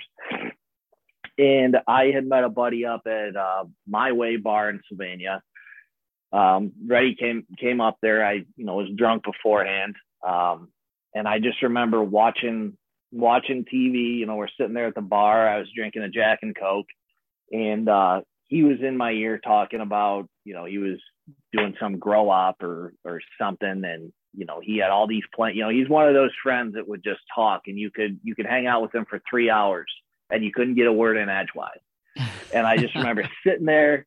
I'm fucking, I'm hammered. I'm waiting on us to make this text to get some blow and it was just like the room just went blurry. I'm just keyed in on this one TV that I'm watching. It's showing, you know, we're watching whatever the wild card game was, but then it was showing highlights of the Browns and Steelers to culminate into, you know, tomorrow's wild card matchup, It's the that. And it's like my mind is what or my eyes are watching this, but my mind's just like, dude, I can't do this anymore. I legit cannot do this anymore. Like I hate this life. Um, I want out, you know, I and I had started this this grand plan of success in my head. But I was like, you know, I got on my my Huntington app to check my account. I looked and I had like, you know, maybe 200 bucks left. And I was like, all right, so we're going to spend 100 bucks on blow for the rest of the night. And we're going to spend 100 bucks. Um, and we're going to drive, you know, later in the night when everything's over you're going to drive up to Detroit. You know, Detroit Airport's the closest one to the house. I'm just going to book the cheapest one way, you know, ticket I can somewhere. You know, find a way to off myself wherever I go. You know, I had I had ideas in my head, but I hadn't settled on how exactly I wanted to go out. Um, and that's what I was going to do. Well, Operation One, or you know, Phase One of the thing, get get a hundred bucks in coke. That was no problem. You know, we got that. We went through it. I remember uh, we start we went to Hooters and then I left Hooters and I went back to the house. You know, I'm sitting in the driveway of my house just doing lines, just waiting on this text of where we're going next. And uh, all of a sudden the garage door opens and my my dog, you know, Juice, our pit bull comes out, my brother comes out, my dad comes out.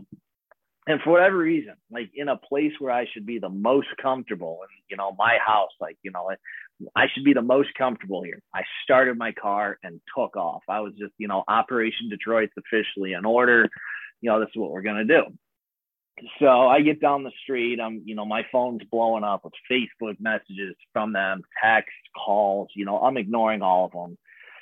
And it wasn't until my brother Jake called um, and Jake's went through, you know, I won't disclose all of his, but Jake's, you know, Jake has went through his his struggles as well. Um, but he's doing real well right now. And uh, Jake was Jake was in a sense the voice of reason for me on there because I was expecting the answer the foot. You know, when I saw he called, I was like, you know, I was like, whoever calls next or text next, I'll respond just so they know, just so they can basically leave me alone for a minute. I thought that would have kind of quench the flames, if you will when I answered when I answered Jake, you know, he was he was understanding. I didn't tell him exactly what I was gonna do, you know, but he was just kind of trying to talk me off the ledge, like, dude, come home, you know, we love you, we'll figure this out, like, you know, there's something going on, yada yada. Um, and I told him I was like, all right, I'm on, I'm I'm coming home. I'll be home here in a few minutes. He goes, all right, all right, I'm on my way. He goes, Dad, George, he goes, we'll talk when I get there. Well, I hung up. I had no intention of going back home. And where I live, you know, where we we had our house on Springbrook, and I took off Springbrook. You know, I got on 75, and I'm just, you know, weaving, and then there wasn't very much traffic. It was late, but you know, the little traffic it was, I was just trying to get up to the airport.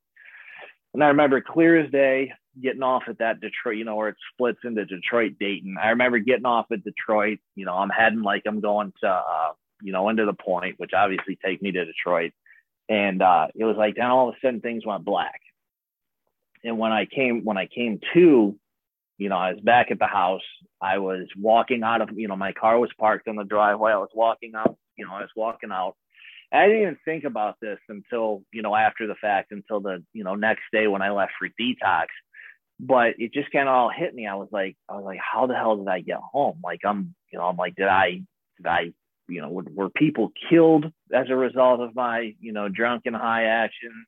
Did I drive through a median? Is my car fucked up? Like I'm just thinking of all these scenarios running through my head because I have no idea. And I still to this day can tell you that I don't know how I got home, but somehow I drove that car home to get me back there. Well, I went in the house. Um, you know, everybody was obviously still up. My aunt had came in for the weekend to stay with my grandma because, you know, she's has all, you know, so everybody's, you know, tried to come in, stay with us, hang out with grandma and whatever. Um, and I just went ballistic. I don't even know what I was mad about. I, I walked in the house, mad, I was mad about something, before, you know, obviously what happened before, but it was like I was, I was literally seeing red. I was that mad. And I just remember my dad getting pissed, my brother just kind of looking at me like, what the hell is this problem? And then my dad just kind of had this look of like concern, like just like massive concern on his face. Like he went from wanting to punch me through a wall to being like, son, what what the hell is going on with you? And it's just like when his demeanor changed from that of like matching my anger with his anger, because at the time, like I'm not proud to say this, but my dad was just like, let's go outside. We can settle this like man. Like I was 100% down for that. Like I should have, that should have been my cue to be like, dude, back off. But in my fucked up state of mind, I was like, I was ready to fight my dad.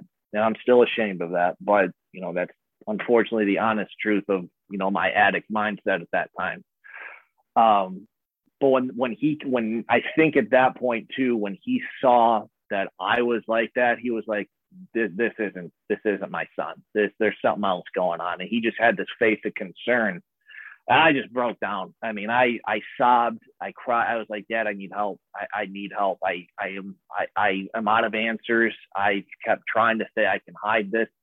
And you know he had known before like he had uh he had seen you know i had had you know a bag in my you know a little bag in my pocket. And uh, i used to use the i used to use the bic pens that you could kind of take the top and then the ink part itself out and it makes kind of a nice little straw for you to use. Well, I put it back together thinking I was slick, but if it's a blue pen or even, you know, the black pens, like you can still clear as day see white residue going through there. And it's like, all right, what's really going on? Um, so we had talked in the past and I tried to justify, like, yeah, you know, I've messed around with friends. I have done it, but it's not a problem. And he was just like, don't ever let this happen again. He goes, he goes, you don't need to go down that road. Don't let this happen again. So at, in my head, it was, it was, let's not stop. We just have to learn how to be more conspicuous with it. Um, so then when everything kind of happened, I came clean. I was like, Dad, I, I never stopped. I, I, if anything, I, you know, my, my use progressed. It got worse. My drinking got worse.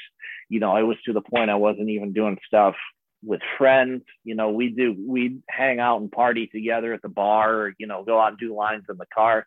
But that wasn't enough for me. I was grabbing, you know, I was I was calling my dealer after I left the bar to get stuff for the house, you know, stopping at the carry out to get beer and like doing doing it by myself in my room, you know. Um so it wasn't until, you know, really everything hit rock bottom that I was like, shit, we got to get this figured out. And, you know, I talked to my dad, who talked to my uncle. Uh, he knew Matt Bell, who run, you know, my, my cousin, uh, Brad had went to school with this girl, Monica, who is now married to Matt. And Matt Bell runs, uh, you know, he ran, was in charge of Midwest and was fortunately able to get me a bed uh, the next day. Man, it's heavy, man. And I, you know, looking back, like it's, um, I didn't know that things had gotten, you know, and there there'd be times like text threads and stuff where you and you and I would get into it and stuff, and like I, I I I'd seen the anger and stuff before, but I I never knew it got to the point um where you where you just wanted out of life, like where you wanted to kill yourself, you know, and it it breaks my heart to hear that because um you know, like one, I'm obviously I'm I'm glad you're still here, man, and I love you, and I appreciate how open you're being right now. Um, but it also it also breaks my heart too because it's like uh, I don't know, like we all have our demons, you know, and um, I think people are really good at hiding stuff, and uh, I just never in a million years, I I never I never knew it got to that point, you know, and and I've for people listening to this, I mean, I moved away in 2015. Um, so I really, I mean, we would keep in touch and texting and, and that kind of stuff, but I, we, we weren't obviously hanging out like we were, excuse me, uh, when, when I was living at home. So I'm just glad by the grace of God or the universe or whatever you want to say it, like you said, that, that, that car ended up, that you ended up back home, man, you know? Um, and and that it you know and it worked out that you were able to get a bed. And i don't know it's funny i guess on a positive note like when you look back and like what do you attribute that to? Or, or or, is it still kind of one of those things where you can't even wrap your brain around it where you go god at my lowest point man somebody or something whether it was my grandpa or the universe god whatever you want to say it man like I I didn't end up getting that one way ticket, and I still can't really explain how I ended up back home. And then I and then to have that connection, like you just mentioned, you know, and being able to get a bed at somewhere where you could get help and get treatment. Like, do you, to to this day, do you still, you know, over a year later, do you kind of still have it like wrapping your head around that? Like, wow, like when I was at my lowest point, there was still a light out there in the universe that helped me get get where I needed to be it's crazy you bring that up because one of the wildest moments, you know, happened to me in my recovery. Um, what four day was it? My third or fourth day in my detox, and I'm, you know, I'm sitting there because when you're in detox, you know, depending on the level of, you know, detox, you need most some people sleep basically the whole time. Others are just kind of zoned out watching TV. You know, me, it was just kind of like you know, I'm sitting there the first couple days and I'm like, well, this is it. Like, you know, this is what you got yourself into. This is what all those nights of I can stop when I want to, or I can this, like you had no pot, you know. So I'm so not only am I having to deal with the fact that I wanted to end my life, I'm having to deal with the fact that it's just like, you know, I'm not working, I'm in a detox, you know, I'm gonna have to justify this to my friends. You know, it's just every little woe is me attitude and then just kind of also an anger too that it's just like dude i had this plan that i wouldn't have had to be a problem anymore. And it's like it's fucked up. Now now i'm somebody else's problem. Um so it's just like you know why why couldn't why couldn't these things work out as they need? And i remember like I said, it was my third or fourth day in detox, and I'm sitting there, and uh, I just woke up. It was like, you know, it was, I know it was after two o'clock in the afternoon.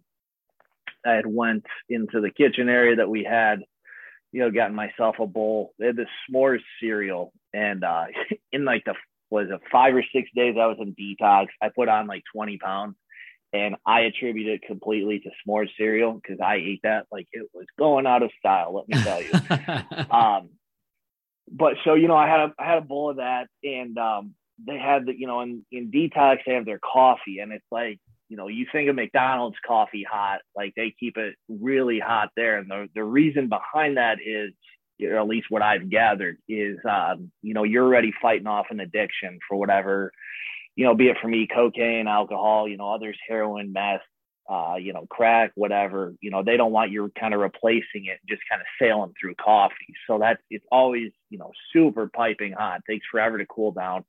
Um, so I remember I grabbed the cup, I went back into my room and uh, I'm sitting there on the bed. I had the, you know, we each, you know, you have two people to a room. They had just put me with this guy who was on, yeah, I think he was like meth and heroin, like just withdrawn real bad. And this guy was in the bunk you're in the you know we they gave you single beds he was in the bed next to me and i never once saw this guy move like they would come in to give me you know, my pills that I had, you know, check and make sure everything was good.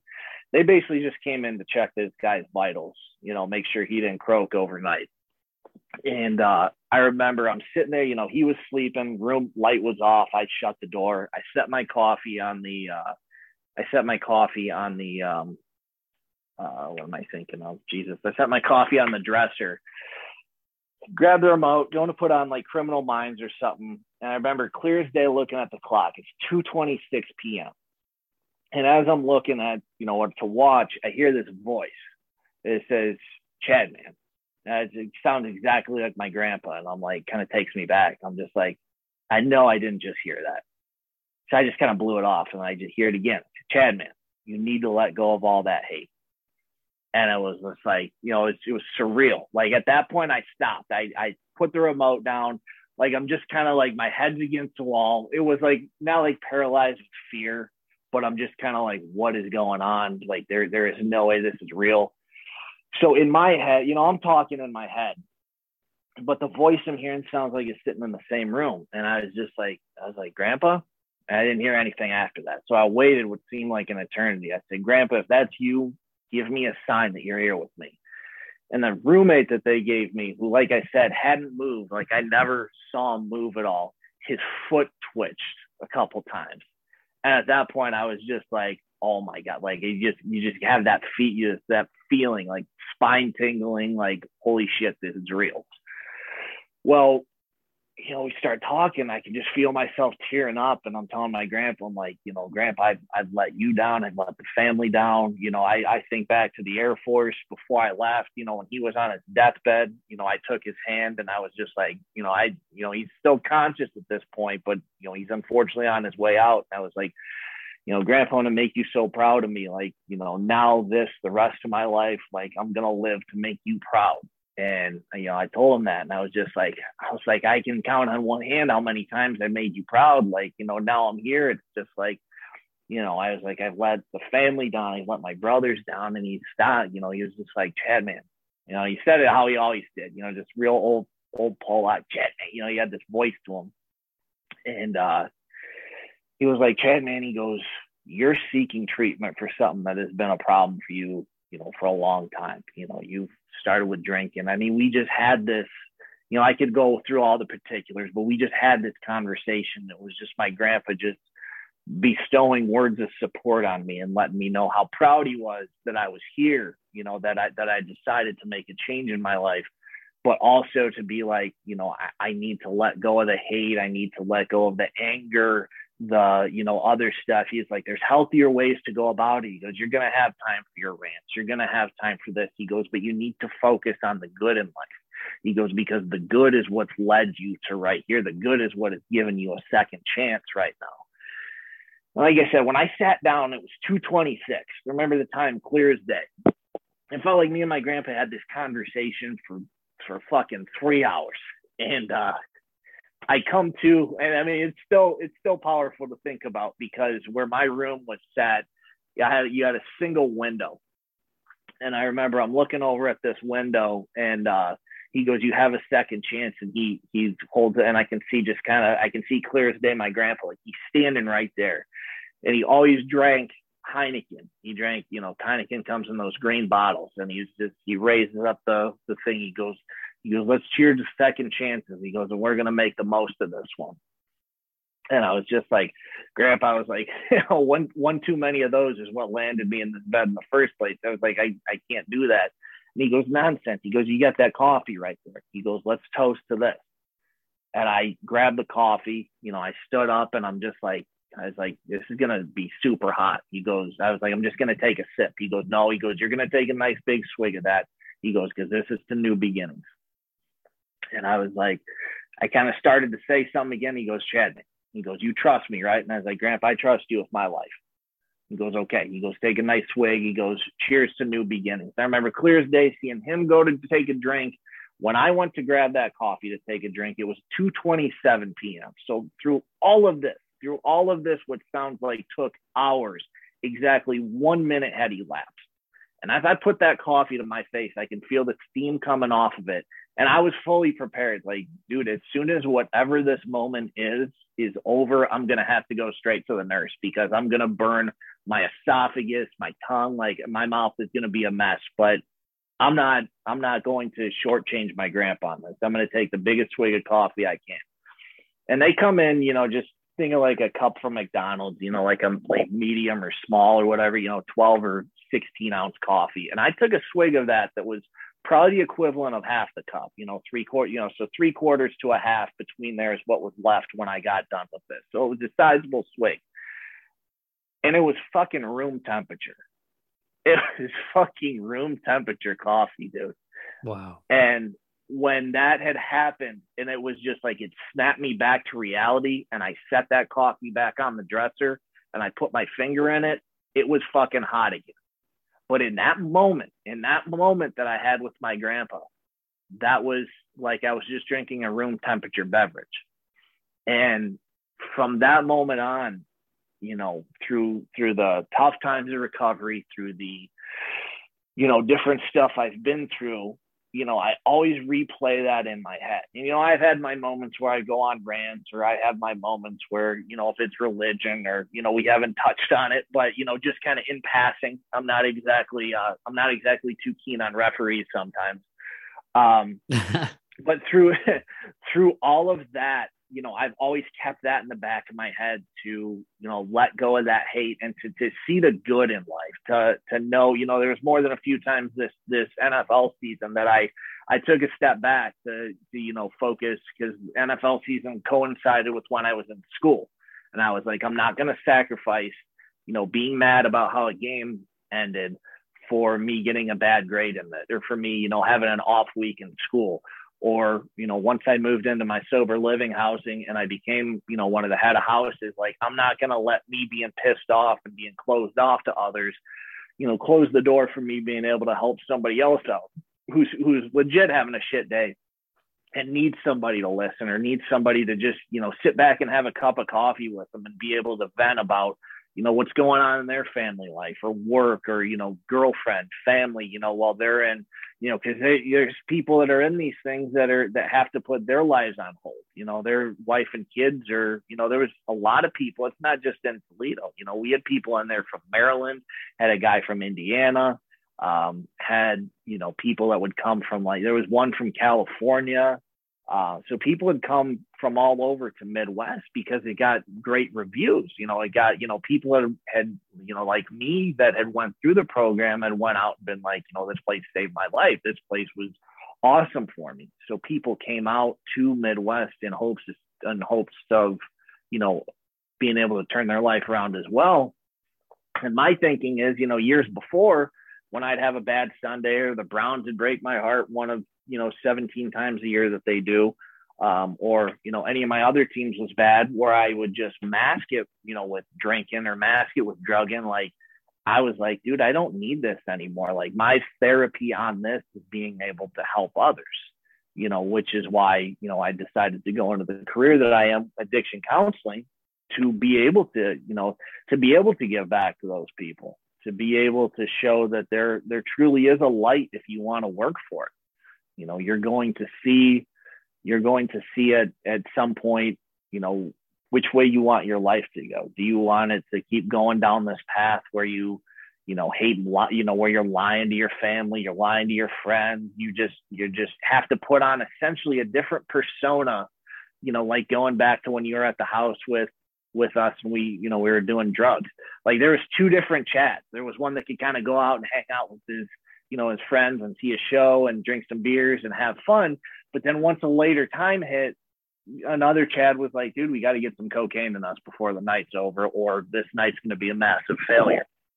It's just like you kind of replay those in your head. And it's just like, are you tired of living like this? And for me, I was, you know, for me, if I would have had my, my way, I would have ended my life. Like that was at that time was my plan of success but be it my grandpa, be it, you know, my family, be it, you know, my, my loved ones that, you know, and friends, people like you, Dave, you know, countless others, my buddy Tyler, that have been there to support me.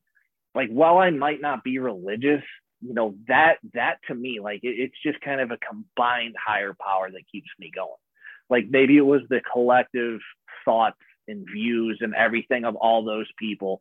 And like maybe some of the you know mixed in with kind of i guess some of the good that i've done in my life. Because you know i was an addict but I, I don't think i was a half bad dude. So maybe i just kind of had some some good credit and good kind of karma built up that i was able to kind of cash in for a second chance at life. It, it could have been any number of things but you know from that day forward and from going into detox and once i kind of got past that woe is me type thing I made the conscious decision and I was like, dude, I, you know, I was 32 at the time when I went in, celebrated my 33rd birthday, um, you know, in group. They brought in like I don't remember they brought in cupcakes. Right, saying happy birthday, but it was just kind of you know it was it was cool. But it was one of those. It was like I'm thinking of all these landmarks. You know, when I first got in, and I'm gonna have to celebrate. Like, oh, you you know, you've wanted to see a Browns game, a Browns playoff game for over 20 years, and now you're going to have to watch it, you know, basically your first night in rehab. You're going to have to celebrate your birthday in rehab. You're going to have, you know, Indians games. You had all these grand plans to go to maybe some Indians games this summer. You know, now you're not going to be able to do because they're in rehab. Um, so it was all those like negative thoughts that were replaced by like, this is a new chance to to be my own part to to start my life again to basically I'm going I'm 33, but it's like it, it essentially feels like my life's beginning back over. And I don't have to look at these years as failure. Rather, it's like it's you know weird roundabout way like job experience for something I truly want to do. Um, so it's I mean in short it's been it's been a blessing. I mean it's been a ride that I wouldn't trade for the world. Um, I I you know wake up every day. I don't have to justify a a stuffed nose to to sinuses that I I never had sinuses.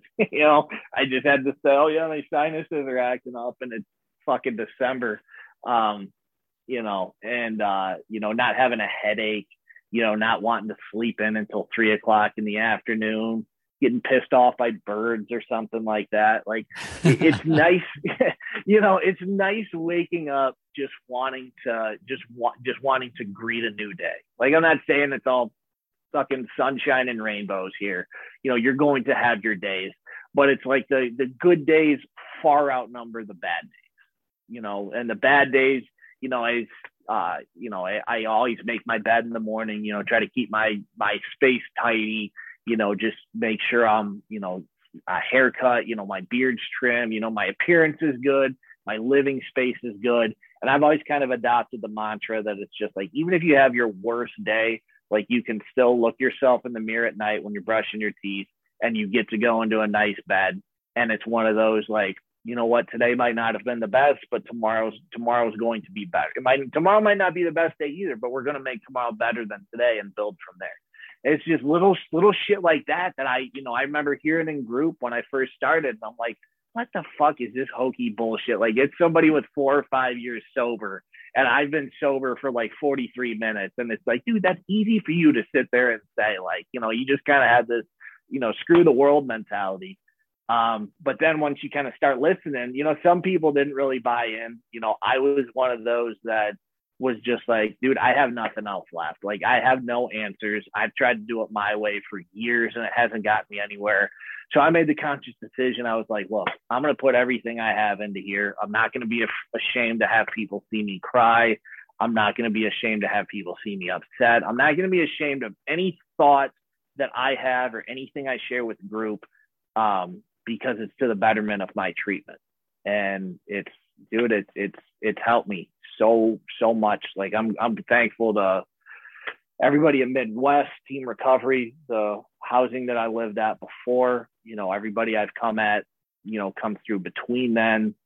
Um, it's it's just been it's been awesome, man. You know, I, all that I never would have thought in my wildest dreams, all the years of the shit that I put myself, my family, my friends through, would have led me to this to this opportunity. But you know, like I said, I I wouldn't trade it for anything. Man, I uh, I appreciate you sharing all that with me, buddy, and, and for everybody listening to this because uh, it's really powerful, you know. And it's like, I just, you know, I think that there's things that happen in our lives, um, you know, that that are beyond our explanation, there's they're beyond the rational mind and i think that's kind of how i've always looked at faith too you know to tie in a hockey reference we're both hockey fans um and the year after the the red wings uh won the, the year they went back to back in 97 98 for people who don't know about the story i'll give you the quick rundown literally like I don't know if it was the next day, but it wasn't long after they won the Stanley Cup. There was a group of guys. They they were involved in a really bad car wreck, a limo accident, and one of the Red Wings' um, best defensemen, Vladimir Konstantinov, uh, was very badly injured. It ended his career. Was in a wheelchair. It was horrible. Um, but the next year, I think there was a trainer that got that got injured too. But the next year, the Red Wings dedicated that season to those guys. And um, they had a patch on their jersey. And I think they had the initials of both of them. It was like VKSN. I, I think it was Sergei Mnatsakanov. I'm trying to remember his name, the, the other guy who was hurt. But but anyway, um, their motto was basically like faith is to believe in what you cannot see. The reward for faith is to see what you believe. And um, the fact that you had that moment with your grandpa, man, it's like it it's uh just listening to that, it was just like it it's so real and it and it was real. You know what I mean? And and yeah, the fact that um again there I just feel like I I know some people in my life be black and white and um we've all come across those people and you know I um this is this this this podcast is about you and your journey and helping people out there who listen to this if they're struggling, you know, or if they're trying to stay sober. Um, but I, I had a moment kind of like that, another worldly moment uh, like that when I had my surgery and, and, and I had like this peace wash over me and I, I still can't really explain it. I can tell it to people, but I can't, they, they can't, they can't feel what I feel. Cause it was just that moment, you know, or, right dreams I had about my grandpa when I was um, trying to get to a better place in my life. And I had a lot of anger when he died, and it really shook my faith um, to see him suffer. You know, um, I knew as soon as I walked into his hospital room that he was he was going to die, and uh, it was like one Mississippi, two Mississippi, and I walked out. Um, it was a week before he died, and my cousin Shan, who who um, I have a good relationship with. I mean, with all my cousins, but you know, she came out and got me and hugged me, and I was I was crying out right in you know by the nurses station because I knew he was going to die. And for the longest time, man, I couldn't. Whenever my grandpa would come to me in my dreams, it was always like it was always the way he was when he was starting to lose it with dementia and stuff. And it wasn't until I kind of you know, got to a point in Toledo where I felt like um, I had reached my ceiling there and to really do what I wanted to do with my life, I knew I was going to have to go. But the hardest thing was leaving behind you guys, leaving behind my family, you know. Um, I'm a very loyal person to the people that I love, and my family means a lot to me, and my friends mean a lot to me. And that was really the hardest thing. I, I knew Toledo wasn't it for me. And again, that's not to crap on our hometown, but I just knew it wasn't where I was supposed to be anymore. But it was hard to, to leave. And I remember having a dream about my grandpa, and it was the first dream that I had had about him, uh, where he was like the way he was that I remember him growing up. And my dream was different. He didn't speak, but I remember I was at an airport, and um, it was like a rural airport, and all my cousins and my family were were there. Everybody was in like a really good mood, and my grandpa was wearing teal slacks and he was wearing a polo and he had a ball cap on. And that's like what he wore a lot growing up. He would always wear like slacks or like a polo and like a Sherwin Williams hat. And, um, and I remember this plane, it was like for me, you know, it was like nobody else was coming with me. It was like, it was like for me. And, um, I just had like this peace. And, and when I, I didn't really like in the dream, you're kind of like, wow. And I was like so happy to see him you know, and and be able to see him the way that I remembered him growing up. Because, because, like I said, I, you know, when you said that, your grandpa said that to you about your anger. I, I had to let go of my my anger and resentment for his death, and it was really hard for me to leave home. And I felt like that dream it really helped me with transitioning to Nashville. I mean, and again, that might sound crazy to some people, but I just I remember waking up and kind of processing it because you know sometimes you don't remember, but it was like really vivid, kind of like your your encounter with your grandpa. It was super vivid, right? And it was a supernatural experience. You know, like you said, to take a swig of coffee, thinking, you know, shoot, my esophagus is going to be shot, Grandpa, if yeah. I drink this. And it was room temp, and like so, my my you know dream about my grandpa wasn't as palpable as that but it was the first dream that i had had. And, and mind you he died in 2011 so this is 2015 i was 27 he died when i was 23 that was the first time in four years i i had a dream about my grandpa where he was the way that i remembered him. And um, that dream signified to me of like like mike it's okay for you to go i'm going to be with you this this is the right move you need to make and um yeah, man. So I'm I'm just saying that story to relate to you and to the listeners, man. Like uh there's going to be things in your life that happen beyond your explanation. Like to this day, right? You still can't explain how you got home that day. That you went, no. you know, you know what I mean? And and so I just it it it reinforces my I guess to tie everything back together, it kind of reinforces my faith in one in the humanity of the people that that mean a lot to us. In our case it was our grandpas.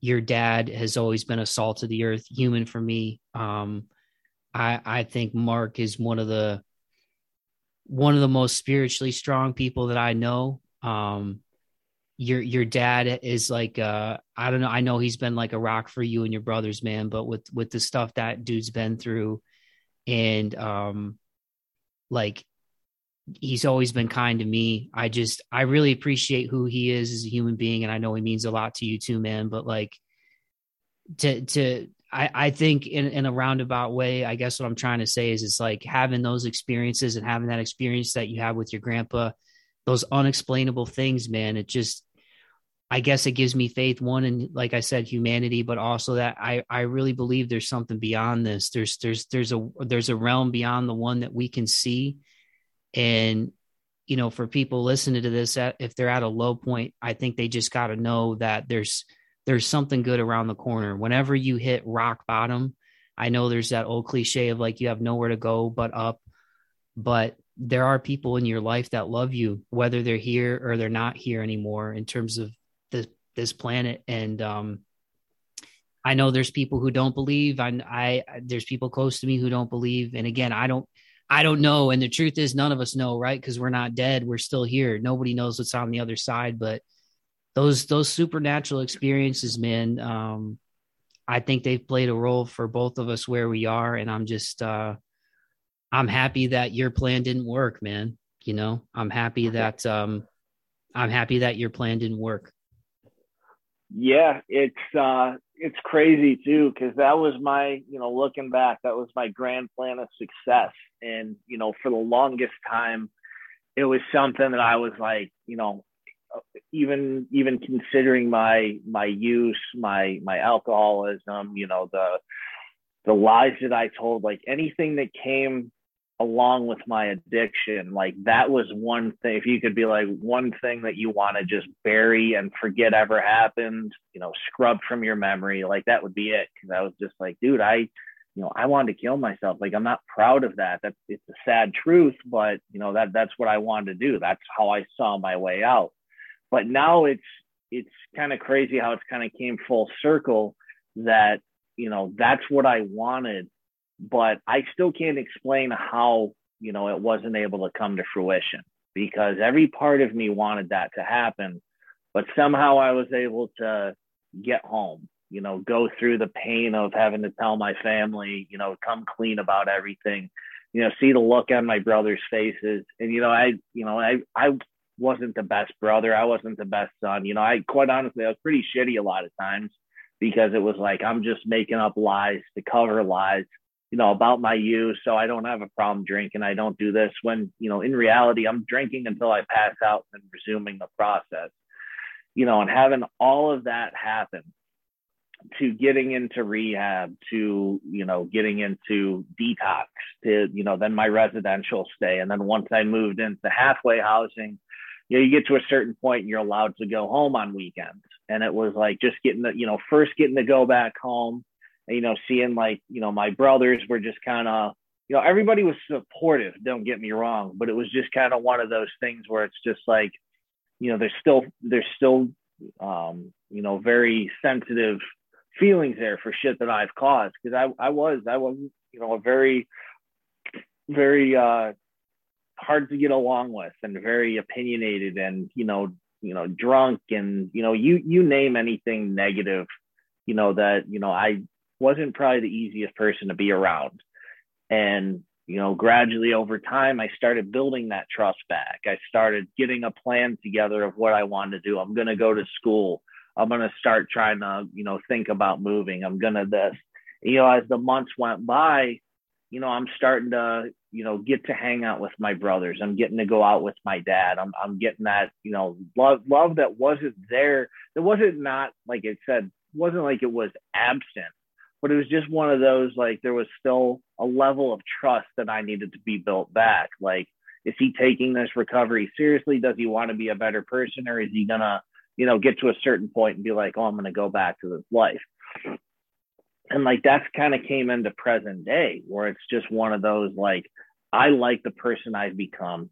I, you know i love the person i've become. I love the the constant support i have with my family. I love being able to have conversations with my dad you know and not being too drunk or too coked out of my mind to to be able to make sense you know having a little my little brothers you know they're not obviously little but you know they're younger brothers that should be looking up up to me that are just like, you know, dude, when is when is Chad, you know, our oldest brother, our our role model, you know, somebody that we looked up to as kids, but has, you know, honestly fell off a little bit here. Like when is when is he gonna come back around and and you know be somebody that we can look up to, that we can be proud of? And like every day, like I always keep that in the back of my mind. Whereas before it was something I was embarrassed about. It's not really something I'm obviously proud of now, but it's one of those things that I always just like just remember where you were. You know, just remember those feelings that you had. Just remember how hard you worked to get away from them. It just makes me want to be that much better tomorrow. Makes me want to be that much better the following day. You know, because I never want to get complacent. I never want to, you know, I never want to get back to that. You know, I, I want to always be somebody that they can be proud of. You know, I you got to be selfish in your recovery and put you put yourself first because if you're just kind of you know worried about what everybody else is thinking of you you're neglecting your own concerns so with me you know making sure myself's buttoned up making sure i'm working i'm i'm doing what i need to do i'm keeping my appearance up i'm keeping myself you know not like i'm slacking in any areas of life but just to make sure you know I, i'm taking care of chad and then i can worry about you know being able to show everybody else like hey i'm I, am I'm not that one that you got to worry about babysitting anymore. Like I'm I'm I'm doing all right now. Like I I want to show you guys how much I appreciate you being there, but I'm you know I, I'm trying to grow and just being able to build that trust and that love and and you know being able to do these things, man, is is is awesome. It's therapeutic. It's you name it. You name any kind of euphoric good feeling is what it is. Like, stuff like that drives me every day to be able to have built those relationships back and continue building new ones.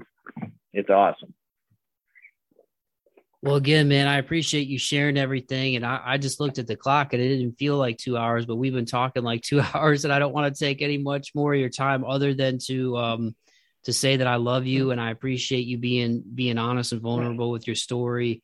The last couple of things uh, before I get you out of here, man, is um, for people who don't know, um, tell them about your degree and just the the purpose that you found now and and what you want to do having having been sober.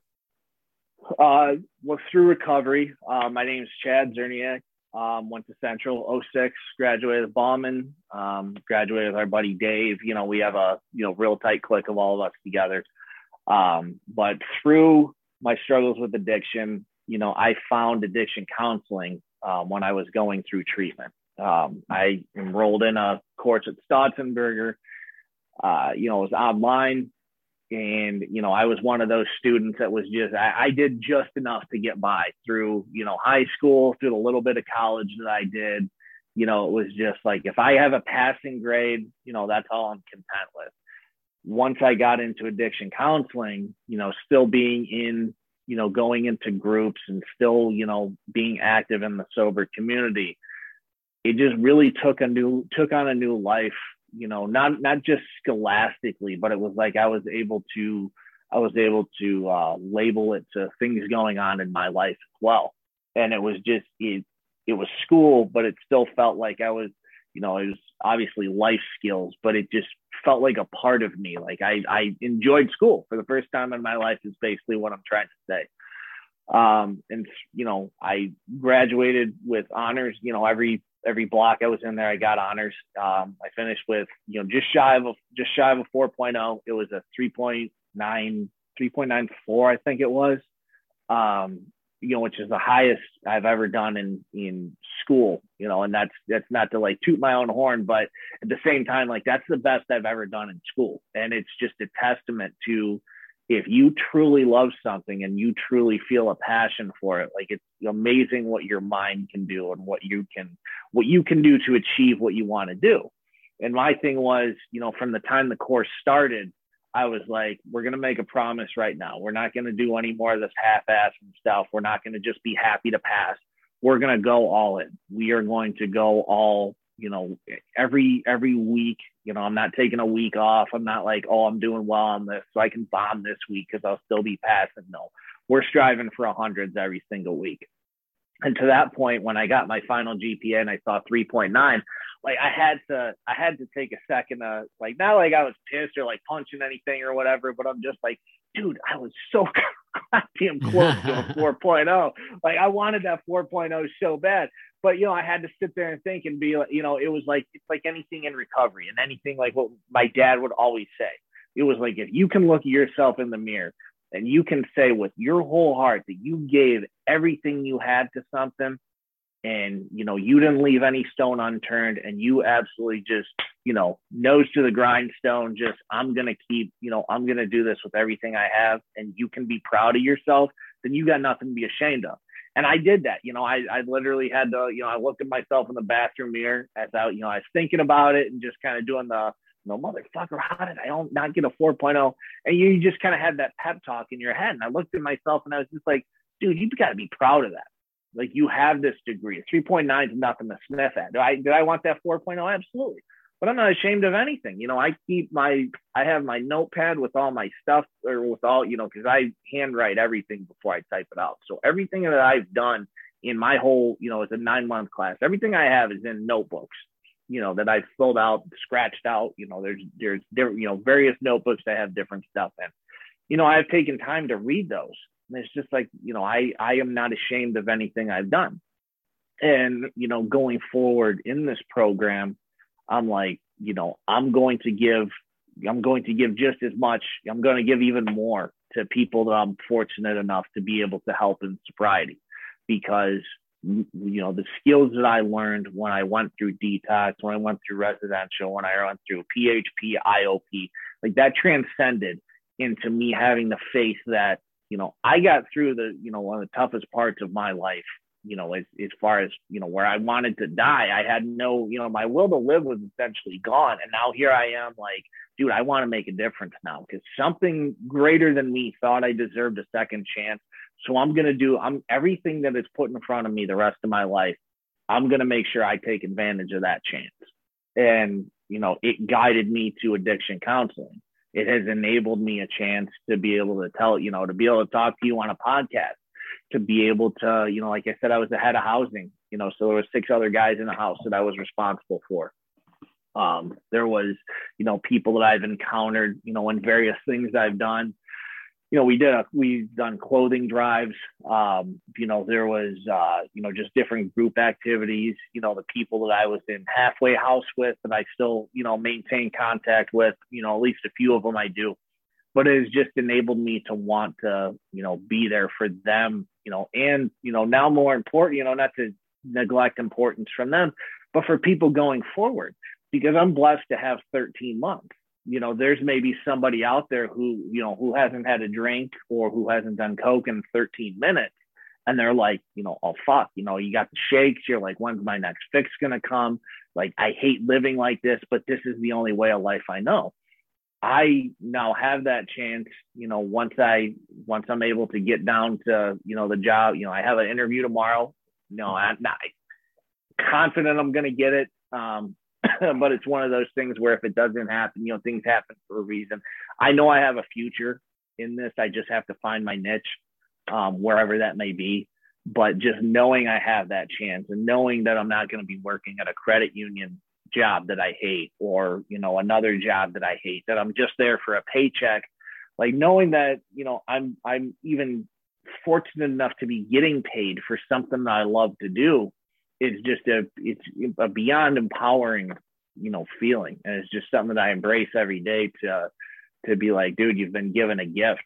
Like, and it's a gift that I want to give to others to be like, there's a way out of this you know, and it, it wouldn't wouldn't have started if I wouldn't have if I wouldn't have ended up in detox, if I wouldn't have finally broke down and had the you know meltdown of my life to you know finally be like I need help, um, and that's again a testament to the the family and loved ones I have. You know, my dad Mark, my brothers Jake and Jordan, you know, that stood by my side. You know, countless friends. You know, my grandma that was there you know, I, I don't mean to sound this is disrespectful or condescending, but she with Alzheimer's unfortunately doesn't remember a lot of it. Um, but she was there, you know, while I was going through this.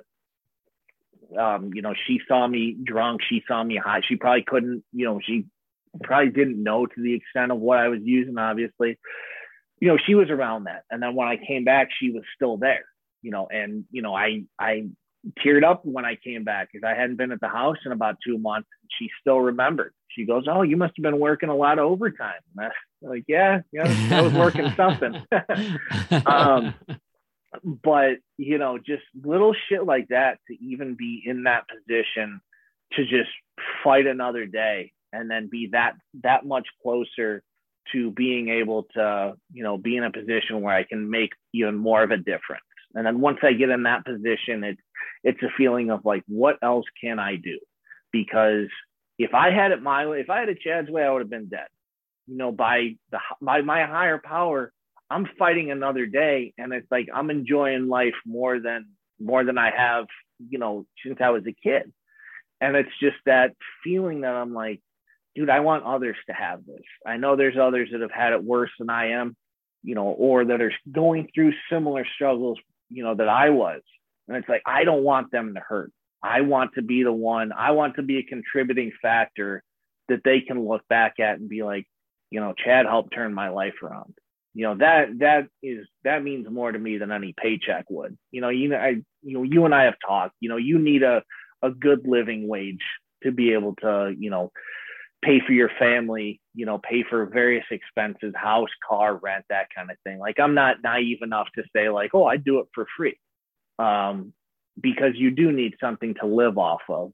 But you know, so many people you see are in jobs that it's like that's literally all they're there for is just to make ends meet. And you know, in my case, I'm blessed, dude. Like I'm gonna be going into whatever everything pans out. I'm gonna be in a job that I love, that it's something that I'm making a difference, that it's like I searched 33 years, you know, going on, you know, March 21st will be 34 years, searched my whole life to find out what my purpose was here in life. Never knew. I was like, I was, you know, younger years, I'm going to get into sports. And then it was like, then I get a good, good job or something I perceived as good. And I'm like, oh, I'll move up the ranks here. You know, maybe this was my calling, but it was just a bunch of like throwing shit at a wall and hoping something stuck. And it was like nothing really ever stuck except for drugs and alcohol. And I'm like, oh, maybe this is my calling in life. Um, but then to to basically go down to bare bones, you know, expose everything you are, and you know, then kind of be like, all we can do is go up from here.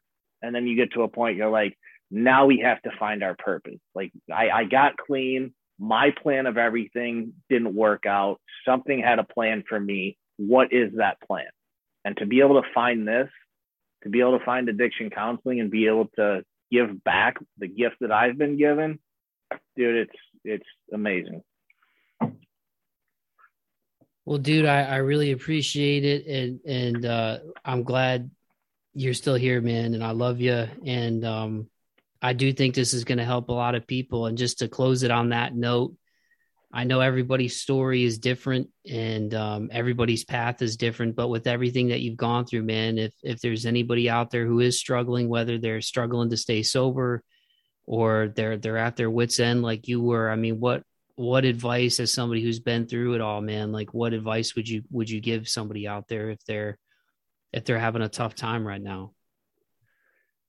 My best advice, um, just don't be afraid to talk to somebody. Don't ever think that your problems are small or they're, you know, meaningless as far as everybody else goes.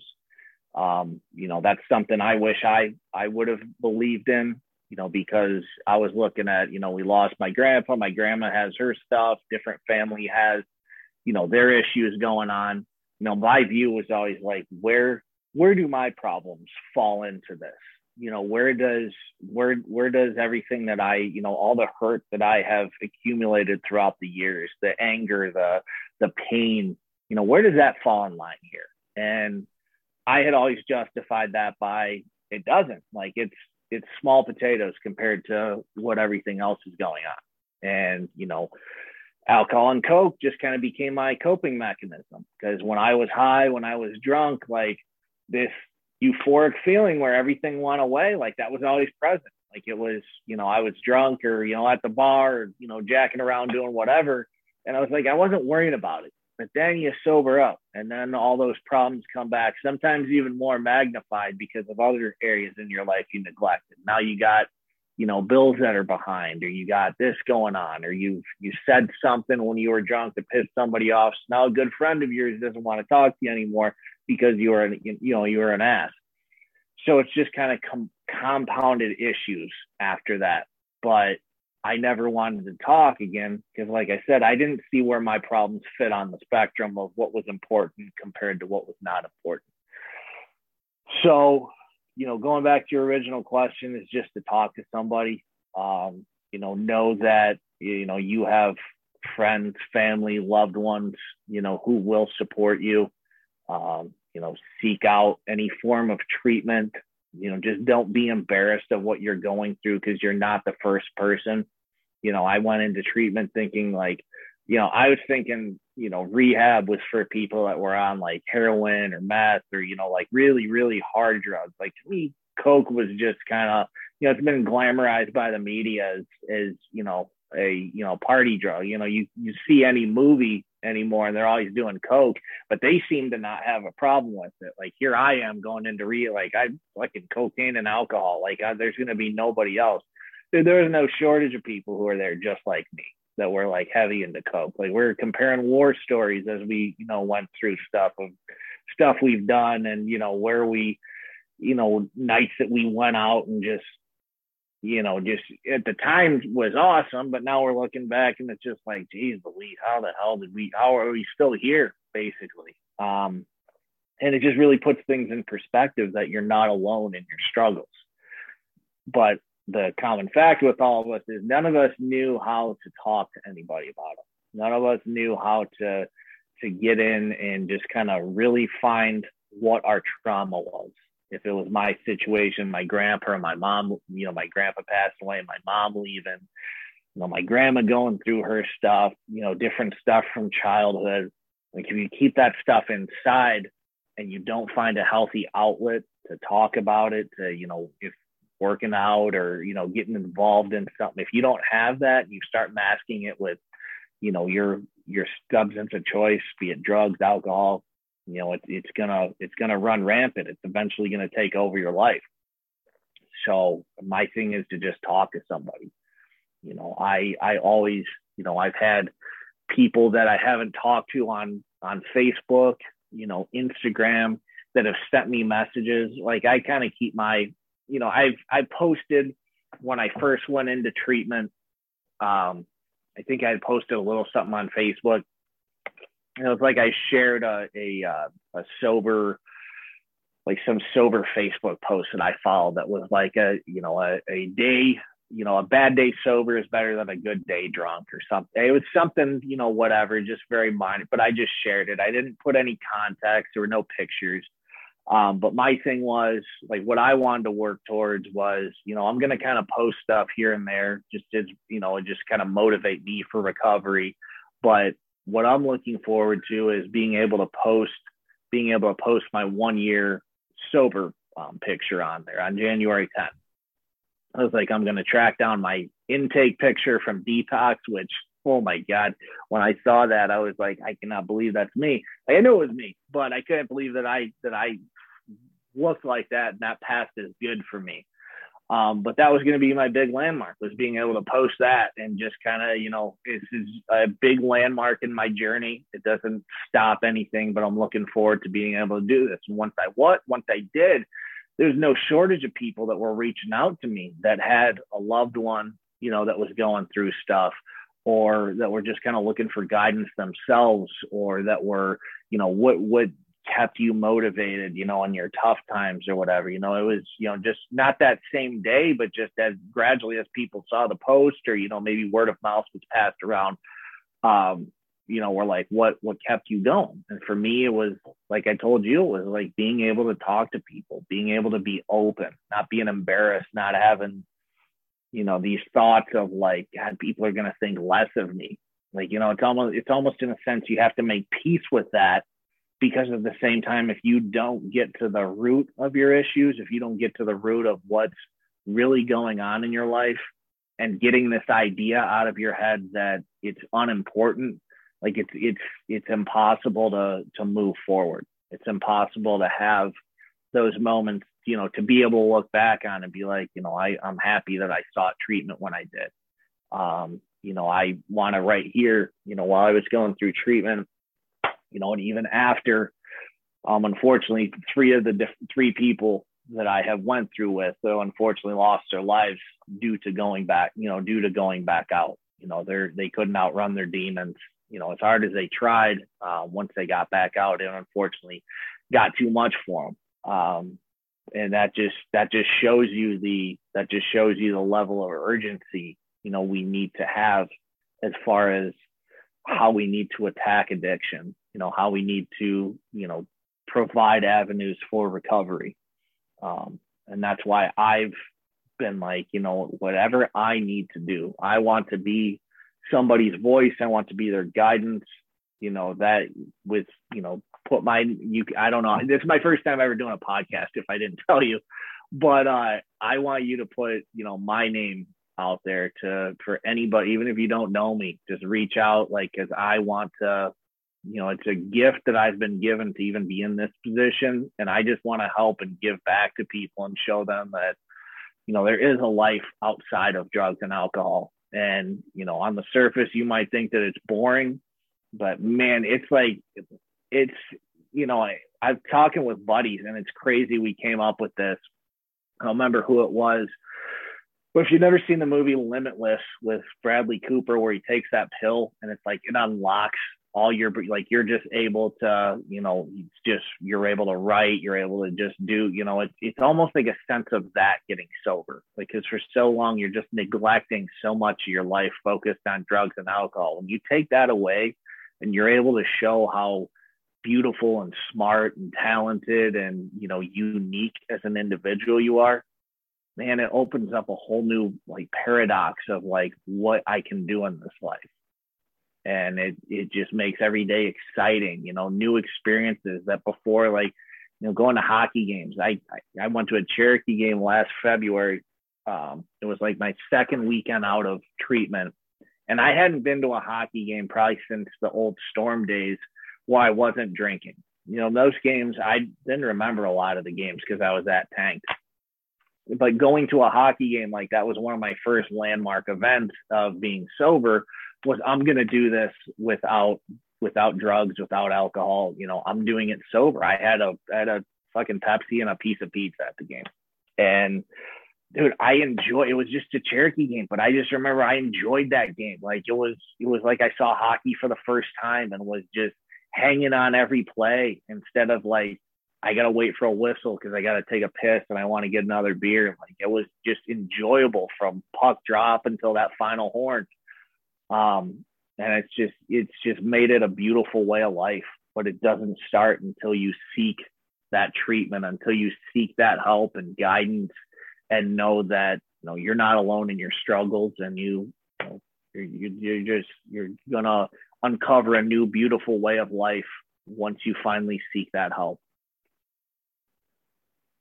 well dude thanks again so much for for sharing all that i know this episode is going to help people and uh like i said man i love you buddy and i'm glad you're here and i'm glad your plan didn't work and uh through the powers that be whoever and wherever they may be, including your grandpa, man, um, and your family, um, and your dad and your brothers, like, uh, and I'm just, I'm really proud of you, man. Um, and I, I, I'm, I'm just really excited for you because I know your heart. I've always known it. And I've told you that before, you know, like I, I know you have a big heart and underneath your exterior, I know you got a lot of love to give. And I'm just, I'm really excited for this path that you're on because I know you're going to help people and I and uh, I just know that your way of being, in terms of your sense of humor, and you know, just even hearing the passion in your voice about wanting to help other people, you're going to be great at it, man. So I I can't thank you enough for for taking the time to to do the podcast, dude.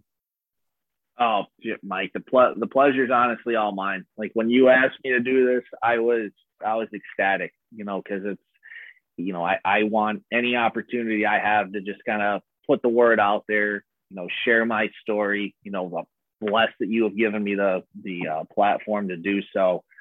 Um, but to just be able to talk about it, you know, it's it's therapeutic in the sense to you know be able to, you know, it's not like it's reliving like past trauma, you know, because it's stuff I've talked about. It's you know, but it helps you keep it helps you keep things in perspective. It helps you keep it helps you know that you know what you're doing. Like there's a reason for where you're doing and and your past is is going to lead to a you know is going to lead to a beautiful future you just got to find the silver lining in things of you know instead of you know me being like i want the last 15 years of my life back that i threw away like now it's an attitude of like you know i can use these 15 years you know 20 years whatever it was that i've been using that i was just completely dependent on that to help others who are still struggling and uh, you know that's that's a gift in itself. That's something that you know I'll always never be ashamed to talk about. I'll never be ashamed to tell my story. You know, I'm always wanting to hear others' stories. You know, stories of success, but the stories of what people want because what you want, you know, because all of what I'm doing right now that I still have to accomplish, like all of that started as a I'm going to. Like it started as a dream. Like I'm I'm going to do this. And once you see just little things start coming to fruition, once you just see that joy of wanting to wake up, that, you know, your face is smiling looking back at you in the mirror instead of like a dread of starting another day. That might seem minor, but it's just small successes that build into like that build into big successes, that build into milestones, that build into things to, you know, build off of. You know, build the foundation, it builds it builds just a hope in tomorrow instead of dreading a tomorrow. You know, there's so many things, but you know, it's just a blessing to to be in this situation. But you know, I have to I have to give credit to everybody that has been there with me because you know I had a support system of like I said, you, Dave, you know, countless other friends. You know, my my family, my dad, Jake Jordan, you know, Juice. You know, he, I don't care what anybody says, dogs are family, and in that that dude, he knew at times when I was hurting. And, you know, he provided me more guidance and comfort than I can think of. You know, Roxanne and Ladybird when they're around. Um, but it's just it's that it's that community effort that just makes makes you be like, dude, I, I have to fight for tomorrow. We're gonna make tomorrow better. And it was just once you have that attitude and it's just instead of I think I can, I know I can. Once you have that I know I can attitude, dude, beautiful things happen. But bottom line is, I'm more than appreciative of this time. I'm flattered, you know, that you, I can't think of a better word there. Flattered is the best one. Um, you would ask me to do this, but it, ha- it hasn't felt like two hours. I'll, I'll tell you that much. Um, this time's flown by, but excuse me. Bottom line is, I'm more than happy to do it. Yeah, buddy. I, I I'm I'm glad you said yes, and I and again I appreciate your vulnerability, and I and I love you, man. And um, and again, like I said, man, I'm really proud of you. And uh, I know I know your your journey's just beginning. So for everybody out there listening, I hope I, I hope you guys enjoyed that. And um, yeah, dude, I love you. I don't even know what else you. to say at the end of this, but yeah, it didn't it didn't even feel like two hours, man. And I know we covered a lot, but um, you know, I, I I just think that with the theme of this podcast being perseverance and moving forward, I mean, obviously I have a lot of musicians and stuff on the show because I love music and that's always been like a form of therapy for me um, in addition to regular therapy, you know. Uh, but uh, I just thought, man, like he's got a really powerful story, and I know there's people out there who are going to benefit from it. So thank you so much, dude. Honor is all mine, Mike. I love you too, man. You know, it's we might be we might be uh, brothers from different mothers, but I'll tell you what, you're you're as close to blood as possible. You and Dave and have been there through you know through my lowest times you know you've been here through my successes. You know we've we've we've all been here for each other. We're basically the brothers that we never had. Um, and then to be able to come on here and talk and you know just uh, you know have that continued love and support it means the world. So you know the like pleasure's all mine man. Right back at you buddy. Well i love you. Enjoy the rest of your night and and, and positive vibes for the interview tomorrow man. You're going to do great. Yes, sir. I appreciate it. I love you, Mike. You have a good night as well. All right, buddy. All right. See you later.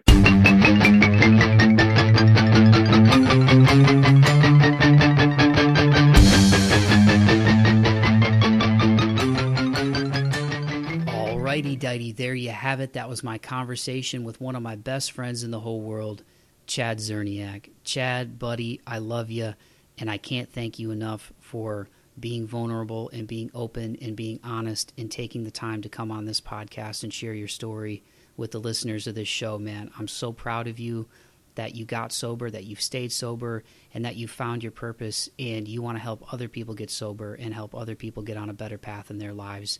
It really is a beautiful thing. I've always known you to have a kind, good heart and a giving heart and a funny, silly heart, man. And I'm just so excited for what's ahead for you. And I hope you continue to tap into that positive energy, man, because I know you got a lot of love to give and I'm just so excited for what lies ahead for you, man. So thank you so much for coming on this show and and like I said, just being willing to go to those dark places with me to get the listeners to the light as well. So thank you so much, buddy. I love you. And for all of you out there listening, I hope you guys enjoyed that conversation as much as Chad and I enjoyed it. And if you are struggling, please know this. You are loved, you are worthy, you are worth it, you have purpose. Please do not be afraid to talk to somebody please do not be afraid to seek help. There are links in this podcast description if you are struggling.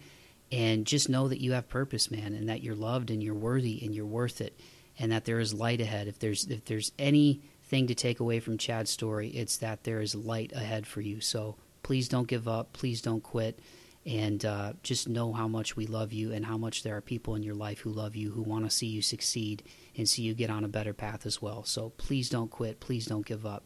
Keep going. Keep moving forward.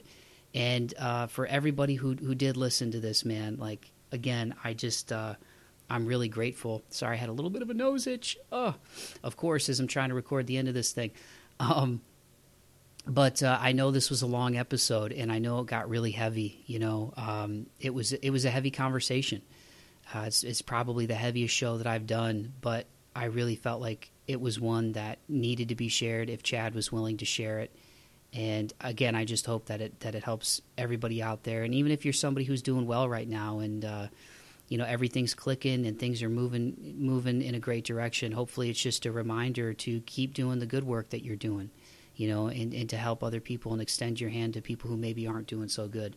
Man, this nose itch just won't go away. Oh, sinuses. But uh, it's probably a sign from the universe that I need to wrap it up. On that note, I'm just going to wrap it up officially by saying thank you again to everybody who has listened to the show.